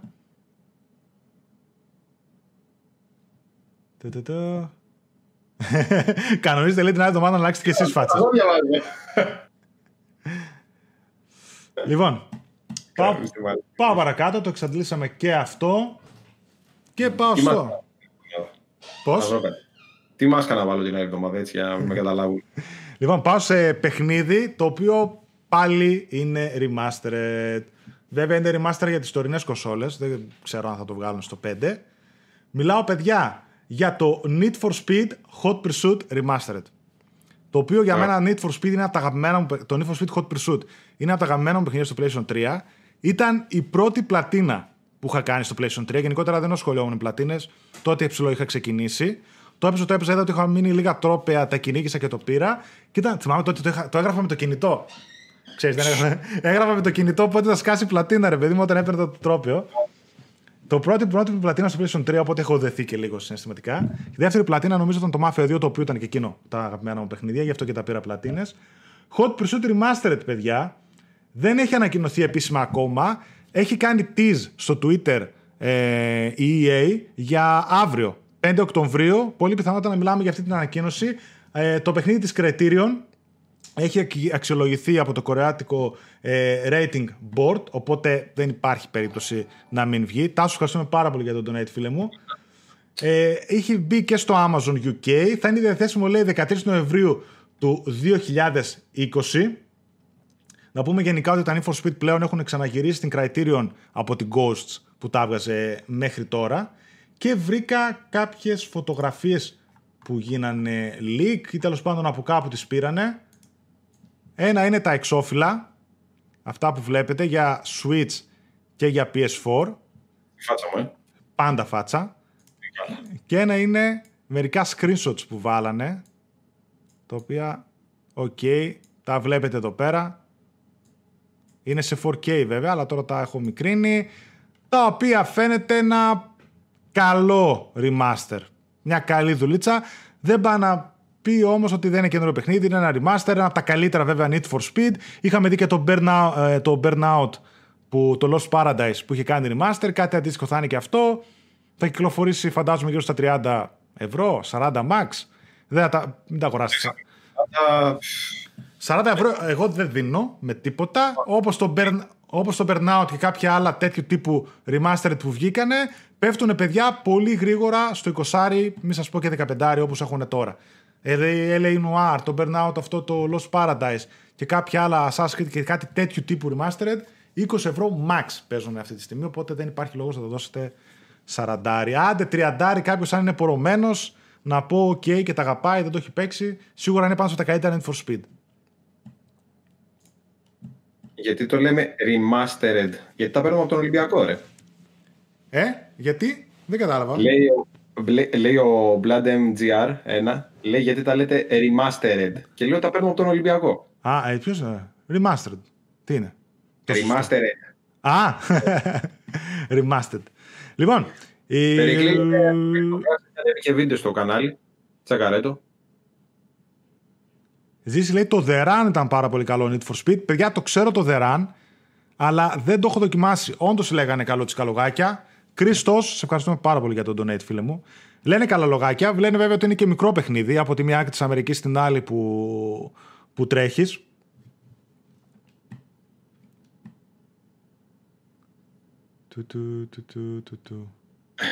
Καλησπέρα από Κύπρο. Καλησπέρα στην Κύπρο. Καλησπέρα στην Κύπρο. Για να δω. Πείτε την Criterion να σταματήσει με τα Need for Speed και να κάνει νέο burnout. Παιδιά, αυτό είναι το σχέδιο. Έχουν την Criterion, τώρα τη φορτώσανε με τα Need for Speed. Δεν ξέρω με burnout και τέτοια τι θα γίνει. Αυτό. Πάω σε ένα γρήγορο νεάκι και μετά πάω και σε ένα άλλο τελευταίο θεματάκι που απασχόλησε πολλούς. Ένα γρήγορο νεάκι, παιδιά, είναι οι ελληνικές ομάδες που θα έχει το FIFA 21. Το FIFA 21 θα κυκλοφορήσει στις 9 Οκτωβρίου για PlayStation 4, Xbox One, PC και Switch. Και όσοι αγοράσετε την PlayStation 4 έκδοση θα έχετε δωρεάν και την έκδοση για το PS5. Το ονομάζει Dual Entitlement η EA και το κάνει και στο Madden και στο FIFA από ό,τι είδα. Όσοι αγοράσετε τις PlayStation 4 εκδόσεις, αν πάρετε PS5 θα βάλετε μέσα το δισκάκι ή θα κατεβάσετε την ψηφιακή έκδοση και θα σας δώσει την έκδοση για το PlayStation 5 δωρεάν. Οι ελληνικές ομάδες. Ευθύμης, ευχαριστούμε πάρα πολύ. Να σε καλά, μας στηρίζεις σταθερά. Πέρα από τα ποτραθήματα που έχει από διάφορες χώρες, οι ελληνικές ομάδες, παιδιά, είναι... Μην περιμένετε προφανώς ελληνικό πρωτάθλημα. Στην κατηγορία Rest of World και θα είναι Ολυμπιακός, ΠΑΟΚ, ΑΕΚ και Παναθηναϊκός, όπως και η Εθνική Ελλάδος κανονικά με τα επίσημα... Ο ΠΑΟΚ. Ναι, είπα. Ολυμπιακός, ΠΑΟΚ. Ναι. Δεν άκουσα. Ολυμπιακός, ΠΑΟΚ, ΑΕΚ και Παναθηναϊκός. Και εθνική ομάδα κανονικά με τα επίσημα ρόστερ και τις εμφανίσεις. Οπότε θα είναι ενημερωμένες οι ομάδες κτλ. Συνεχίζεται να μην βρίσκεται ελληνικό πρωτάθλημα, ούτε στο ένα ούτε στο άλλο, ούτε στο Pro ούτε στο FIFA. Αλλά το είπα γιατί καταλαβαίνω ότι ενδιαφέρει πολύ κόσμο, γιατί ας μην ξεχνάμε, κάτι τέτοια παιχνίδια πουλάνε 10, 15, 20 εκατομμύρια κάθε χρόνο, έτσι. Κάθε χρόνο 60-70 ευρώ. Πόσο κάνουνε. Για να παίξετε, παιδιά, το ίδιο παιχνίδι. Ρε γαμώ την τρέλα, το γαμώ. Επί 15 εκατομμύρια. Και ειδικά τώρα αυτά τα τελευταία. Ξέρεις, πάνω στην αλλαγή της γενιάς, όπως και το NBA 2K20 που γράψαμε, είναι το ίδιο με πέρσι, ρε παιδί μου. Ανανεωμένα rosters. Το καλό στο NBA 2K, τώρα που θα βγει το καινούριο για το PlayStation 5, δεν έχουμε δει gameplay καθόλου. Λένε ότι είναι με καινούρια μηχανή γραφικών, φτιαγμένη εξ ολοκλήρου για τα νέας γενιάς μηχανήματα. Είχαν δείξει μόνο ένα βιντεάκι που καρφώνει κάποιος και τον υδρότα. Εδώ κλασικά σε όλα τα NBA δείχνουν υδρότα. Ξέρω, ό,τι next gen λένε υδρότα. Αλλά δεν έχουμε δει gameplay. Λένε μηχανή γραφικών που θα εκμεταλλεύεται το hardware. Και υπάρχει και μία άλλη φήμη που. Τέλος πάντων, παίξανε κάποιο τρέιλερ εκεί πέρα το οποίο ξεκίνησε. Και στα 2 δευτερόλεπτα εκεί πέρα ένας παράγοντας της Take Two είπε ότι τόσο θα χρειαστεί για να φορτώσεις το παιχνίδι στο PlayStation 5. Και καλά ότι 2 δευτερόλεπτα, ας πούμε, και θα παίζεις το NBA 2K21 στο PlayStation 5. Όπως αντίστοιχα έχουν πει επίσημα και οι δημιουργοί του Kena, Bridge of Spirits, ότι θέλει 2 δευτερόλεπτα για να εκκινήσεις το παιχνίδι από το 0. Έτσι το και να ξεκινήσεις να παίζεις. Θα το δούμε αυτό. Κοντός στους αυρός, αλληλούια, κάποια στιγμή θα γίνουν τέτοιου είδους benchmarks. Το πόσο γρήγορο είναι το PS5 στα loadings και από cold boot και πώς θα φορτώνει τα παιχνίδια και πόσο γρήγορα. Προς το παρόν, τα περισσότερα είναι εφήμες. Γεια σου, ρε Παναγιώτη. Ζήση λέει, πιστεύεις να χτυπήσω The Witcher 3 ή Metal Gear Solid 5 που πλαίσιο Store? Το Witcher 3 παίζεται πολύ πιο εύκολα μόνο του. Το Metal Gear Solid 5 θεωρώ ότι πρέπει να έχεις παίξει και τα προηγούμενα, αν θέλεις να δεθείς λίγο με την σειρά. Άσε που σαν open world είναι καλύτερο το The Witcher 3. Βέβαια έχει μέσα RPG στοιχεία, έτσι. Αλλά νομίζω πιο πολύ Witcher 3 θα συνιστούσα πιο εύκολα. Αλλά και το Metal Gear Solid Definitive Edition, παιδιά, δηλαδή μέσα έχει το Ground Zeroes, την ολοκληρωμένη έκδοση του Metal Gear Solid 5, τη δίνουν 4 ευρώ όσοι είναι το βιντεάκι. 3, 4, 5 ευρώ, δηλαδή τη δίνουν τζάμπα όσοι τυχόν δεν το έχετε πάρει. Η EA λέει θα του τερματίσει τα remake, ετοιμαστείτε. Remastered remake, εννοείται περιμένουμε και Mass Effect κάποια στιγμή. Μέσα στο, 20, στο 21 λένε ότι θα έρθει το Trilogy. 2 δευτερόλεπτα λέει το response στο Godfall, λέει ο Άλεξ. Αυτό πρέπει να βγει και τώρα έτσι από τα βιντεάκια που είχαμε από Ιαπωνία. Όχι και κάποιος ο Zion Williamson καρφώνει. Α, συγγνώμη παιδιά, είμαι άσχετος με το NBA, δεν ξέρω καθόλου τίποτα. Το NBA που έβλεπα έχει παραμείνει εποχές γυμνασίου, έτσι. Ρωτήστε εδώ την εγκυκλοπαίδεια. Ακόμα τότε μαζεύαμε χαρτάκια και τα λοιπά από τις τότε ομάδες και αυτά. Από εκεί και πέρα έχασα επαφή. Όπως και με Φόρμουλα 1 έχασα επαφή και εκείνο επί εποχές Μίκα Χάκινεν Σουμάχερ που γινόταν, έτσι. Από τότε έχω χάσει επαφές. Υποστήριζα εγώ εννοείται Μακλάρεν τότε. Και με τους φίλους είχαμε αυτή την κόντρα Σουμάχερ Χάκινεν. Αλλά όταν αποσύρθηκε ο Χάκινεν και μετά από 1-2 χρόνια σταμάτησα να βλέπω κι εγώ γενικότερα. Και πάω λίγο για τα saves που υπάρχει μια αναστάτωση. Διαβάζω λίγο, ο Ανδρέας τι λέει, γίνεται λέει να συζητήσετε λίγο για PlayStation 5 εναντίον Xbox Series X για εμάς τον αποφάσιστος. Δηλαδή που απευθύνεται το ένα και που το άλλο. Παιδιά, καλύτερα θα το κρατήσω τέτοιο θεματάκι, να κάνω ένα ξεχωριστό βιντεάκι του στυλ 5-10 λεπτά. Γιατί τώρα, αν την ανοίξουν, αυτή η συζήτηση είναι πολύ μεγάλη. Οπότε θα το κρατήσω backup και κάποια στιγμή να το κάνω ξεχωριστό βιντεάκι στο κανάλι. Πάω στα saves. Yeah. Το οποίο γίνεται πάλι μια αναμπομπούλα και είναι και αυτό έτσι κουμπώνει μαζί με λίγο το αρνητικό κλίμα που υπάρχει εναντίον του PlayStation 5 και τη Sony. Γιατί συγκεκριμένα, πρώτον, και το Spider-Man το save δεν θα είναι. Δηλαδή, όσοι έχετε παίξει το Spider-Man το απλό στο PlayStation 4, το save σας δεν θα παίζει στο remaster του PlayStation 5. Γιατί, γιατί θεωρούν ότι είναι ένα τελείως ξεχωριστό καινούριο παιχνίδι το remastered και καινούρια τρόφις και 1002 άλλα καινούρια. Ένα είχαμε μάθει αυτό. Μετά βγήκε το Yakuza Like a Dragon, το οποίο θα βγει και στο PlayStation 4 και στο PlayStation 5 και μάλιστα είναι time exclusive στο Next Gen για 3 μήνες στο Xbox Series X. Και είπε ότι στο Xbox Series X τα παίζεις κανονικά, είτε το παίζεις στο One, το Yakuza Like a Dragon και μετά το συνεχίζεις στο Series X, κανονικά το save σου συνεχίζει μια χαρά. Στο 5 όμως δεν θα είναι συμβατό το save. Μεγάλο μείον. Παράλληλα και στο Dirt 5 το ίδιο είπανε ότι η PlayStation 4 έκδοση μεταξύ του PlayStation 5 δεν θα είναι συμβατό το save. Ενώ στο Series X, X1 και τα λοιπά θα παίζουν μια χαρά τα save. Αυτό ήρθε και αναστάτωσε έτσι πάλι λίγο την κοινότητα. Μισό λεπτό.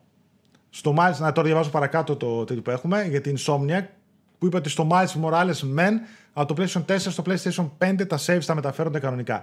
Γενικότερα όλη αυτή η λίγο ασάφεια που υπάρχει έχει να κάνει κυρίως με τους publishers.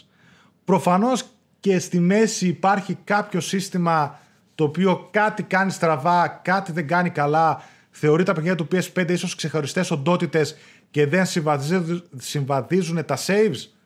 Δεν το έχω καταλάβει, αλλά παρόλα αυτά προς το παρόν υπάρχουν κάποια παιχνίδια τα οποία λένε ότι ναι, το save μας δεν θα είναι συμβατό, δεν θα είναι cross-save δηλαδή από το PlayStation 4 στο PlayStation 5.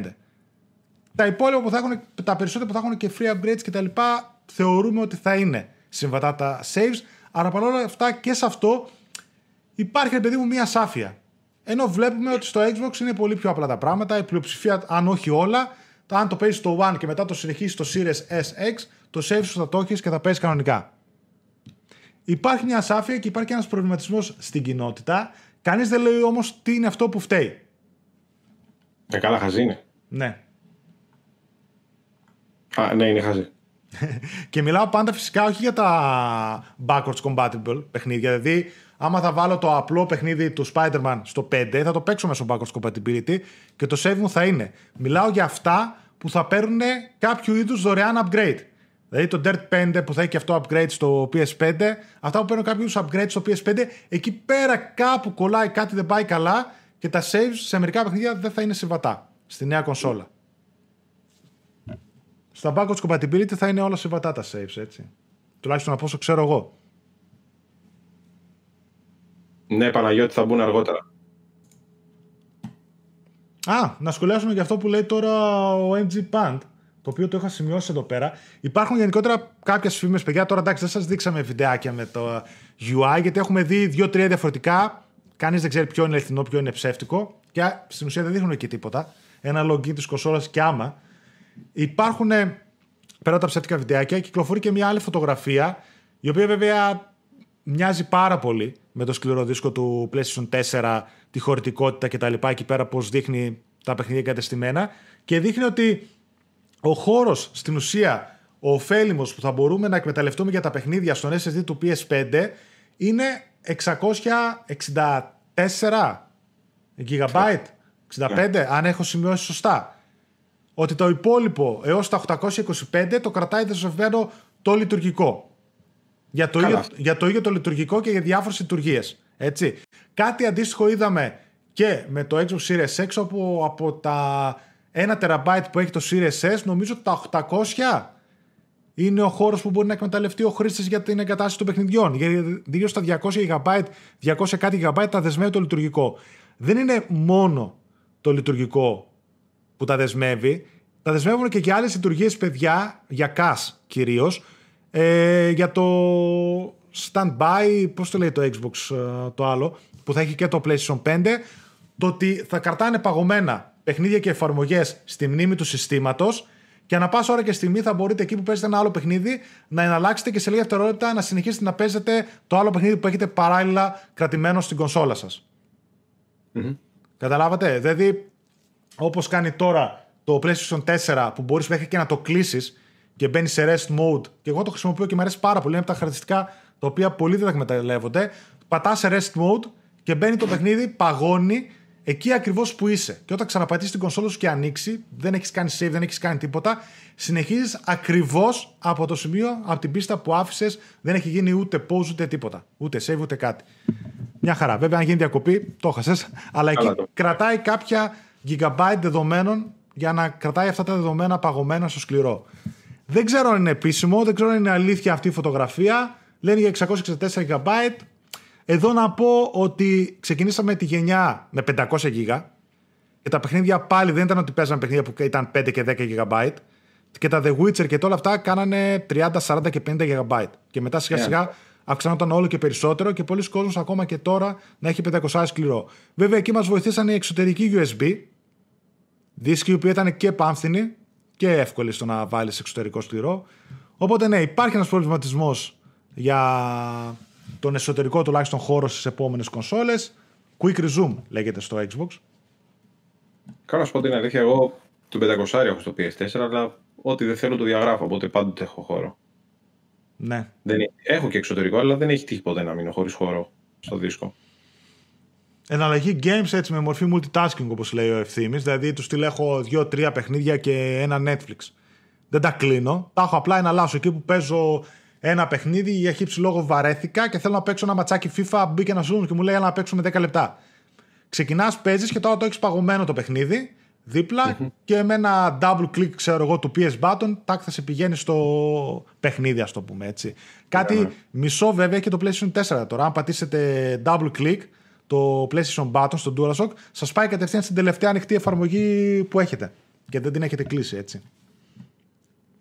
Και επίσης κάτι άλλο που πιθανόν ήδη και στο Xbox και στο PlayStation 5 θα δούμε για να γλιτώσουμε χώρο είναι να διαγράφονται κομμάτια των παιχνιδιών. Δηλαδή να βγει το Call of Duty θα είναι 30-40 GB το campaign και άλλα τόσα το multiplayer και άλλα τόσα το warfare, δεν ξέρω εγώ ποιος θα είναι, ότι θα μπορούμε να διαγράψουμε αυτά τα κομμάτια τελείως. Μέχρι τώρα γινόταν κάτι ενδιάμεσο στο PlayStation 4, όπου σε πολλά παιχνίδια σε άφηνε να κατεβάσεις πρώτα για να γλιτώσεις χρόνο είτε το campaign, δηλαδή έβαζες το The Last of Us, το Uncharted 4 θυμάμαι, σου έλεγε να κατεβάσω πρώτα το campaign ή να κατεβάσω το multi, τι θες να παίξεις, έλεγες το campaign.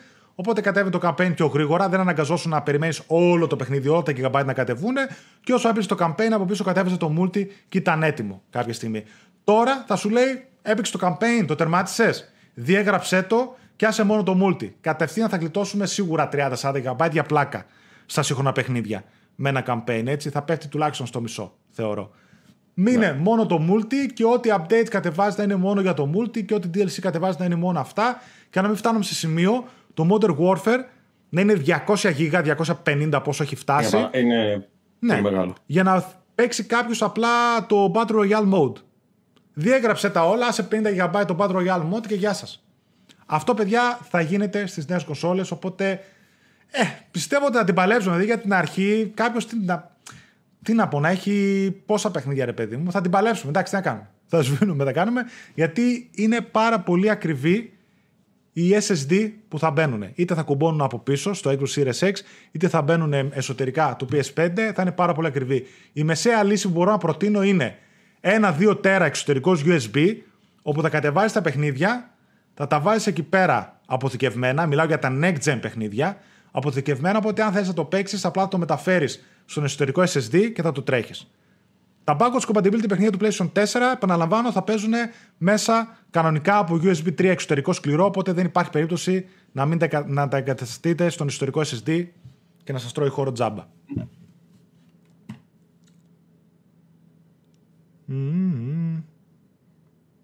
Έχαζο Μάρις, λέει ο Ηλίας, όπως τώρα αυτό, ρε παιδιά, άμα βάλω 3 παιχνίδια από 200 GB, τέλος. Ηλία, θεωρητικά δεν θα υπάρχουν παιχνίδια των 200 GB. Ακόμα και το Modern Warfare τώρα να υπάρχει, θα κόβεται το στυλ, θα σβήνεις το campaign ή θα σβήνεις το Battle Royale ή το multiplayer επειδή δεν θα σ' αρέσει και θα γλιτώνεις από εκεί. Δεν νομίζω ότι θα φτάσουμε εύκολα. Κάποια παιχνίδια σύγχρονα κοστίζουν 200 GB χώρο. Και τα νέα games επίσης θεωρώ ότι δεν θα είναι τεράστια. Το είχαμε πει στην προηγούμενη εκπομπή, στην πιο προηγούμενη. Ότι το Marvel Spider-Man Miles Morales είναι 52 GB στο PlayStation 4 και θα είναι και 50 GB στο PlayStation 5. Το οποίο PlayStation 5 θα έρχεται και με 4K textures και με Ray Tracing και χίλιες δυο άλλες λειτουργίες. Κάπως πιστεύω θα κινηθούν στα ίδια επίπεδα τα παιχνίδια, γιατί θα γλιτώσουν αλλού και με άλλες τεχνικές, αλλά φυσικά και πάλι θα φορτωθούν με 4K assets, Ray Tracing και άλλες νέες τεχνολογίες. Ναι. Αυτά. Να ξαναπώ το διαγωνισμό μας. Και να κλείνουμε την εκπομπή. Για να πάω εδώ. Όχι, που το έχω το banner με τα βήματα. Εδώ είμαστε. Λοιπόν, παιδιά, 2 παιχνιδάκια PlayStation 4. Τα βήματα κλασικά. 2 νικητές θα προκύψουν. Από 1 παιχνίδι θα κερδίσουν. Το πρώτο είναι το MediEvil, το οποίο είναι ό,τι πρέπει τώρα για τον Οκτώβριο, 31 Οκτωβρίου, που είναι και το... πώς το λένε? Halloween. Το Halloween, ναι, το ξέχασα. MediEvil, πολύ ωραίο παιχνίδι. Αλλά να ξέρετε, είναι όπως το παίζετε παλιά, τα γραφικά, ήχος και τα λοιπά, τέτοια είναι super, έτσι, τεχνικά, αλλά δεν έχει... Και μεταγλώτηση πανέμορφη. Και ελληνική μεταγλώτηση φοβερή, αλλά δεν έχει τέτοιο, checkpoint. Το παίζετε όπως παίζετε στο PlayStation 1, ξεκινάτε την πίστα και αν χάσετε στο μέσο, γεια σας, ξανά την αρχή. Και το Dreams, το οποίο μας έχει δώσει ο φίλος από την κοινότητα, ο Κώστας Βουράκης, τον ευχαριστούμε πάρα πολύ. Αυτά τα 2 παιχνίδια, subscribe στο κανάλι μας, like στο βίντεο του διαγωνισμού, αφήνετε σχόλιο είτε live στο chat τώρα, είτε από κάτω αν βλέπετε κονσέρβα το βίντεο, λέγοντάς μας ποιο παιχνίδι θέλετε, ή το MediEvil ή το Dreams, με το hashtag psaddict.gr, και προαιρετικά ένα share το βίντεο της εκπομπής με το hashtag psaddict.gr για διπλή συμμετοχή. Όπως σε όλους τους διαγωνισμούς, οι νικητές την επόμενη Κυριακή στο βίντεο του διαγωνισμού με καρφιτσωμένο μήνυμα και με μήνυμα δικό τους στο... αν έχω να αφήσει κάτω κονσέρβα βασικά. Κάθε εκπομπή με ένα... Απλά βλέπω ήδη τα σχόλια, παιδιά, να μας λέτε για ποιο παιχνίδι είναι. Γιατί γράφετε απλά το χάρτη. Ναι. Ποιο παιχνίδι λέτε. Ναι, να λέτε, παιδιά, ποιο παιχνίδι είναι, για να μπορέσουμε να ξεχωρίσουμε τα σχόλια. Αυτά. Ωραία εκπομπή και σημερινή. Είναι αυτό που γράφω και στην περιγραφή. Υπάρχει μια ηρεμία γενικότερα πριν την καταιγίδα. Θεωρώ ότι μέσα στον Οκτώβριο θα υπάρχει μια μεγάλη ροή πληροφοριών και για το Xbox και για το PlayStation 5. Αλλά προς το παρόν υπάρχει μια ηρεμία. Οι ειδήσεις που βγαίνουν είναι λίγο ό,τι να είναι, είναι μικρές, είναι λίγο φήμες από εδώ και από εκεί. Εντάξει, δεν είναι κάτι. Εγώ ευχαριστώ πάρα πολύ τα παιδιά, περάσαμε πολύ ωραία. Δεν πρόσεξα πόσο ήταν το max των ατόμων που είχαμε. Ναι, δεν έχει σημασία. Πάει πάρα πολύ καλά η εκπομπή. Σας ευχαριστούμε πάρα πολύ, παιδιά, για την... για τη στήριξη που μας δίνετε και σε όλα τα βίντεο του καναλιού και στο ίδιο το κανάλι και στο site psaddict.gr και στην εκπομπή. Επαναλαμβάνω ότι υπάρχει και σε podcast, ανεβαίνει λίγες ώρες μετά στις μεγάλες podcast υπηρεσίες Spotify, Google Podcast, Apple Podcast και σε μικρότερες υπηρεσίες. Όποιοι θέλετε να μας ακούτε μόνο όπου και αν βρίσκεστε. Αυτά. Καλό μεσημέρι σε όλους. Φεύγω για φαγητό γιατί με περιμένουν να φύγουμε σε ταβέρνα. Γι' αυτό κλείνω και λίγο έτσι πιο γρήγορα από ό,τι συνήθως. Αυτά. Φιλάκια, παιδιά, να είστε καλά. Καλή βαριάκι κάναμε. Καλή Κυριακή. Καλό υπόλοιπο.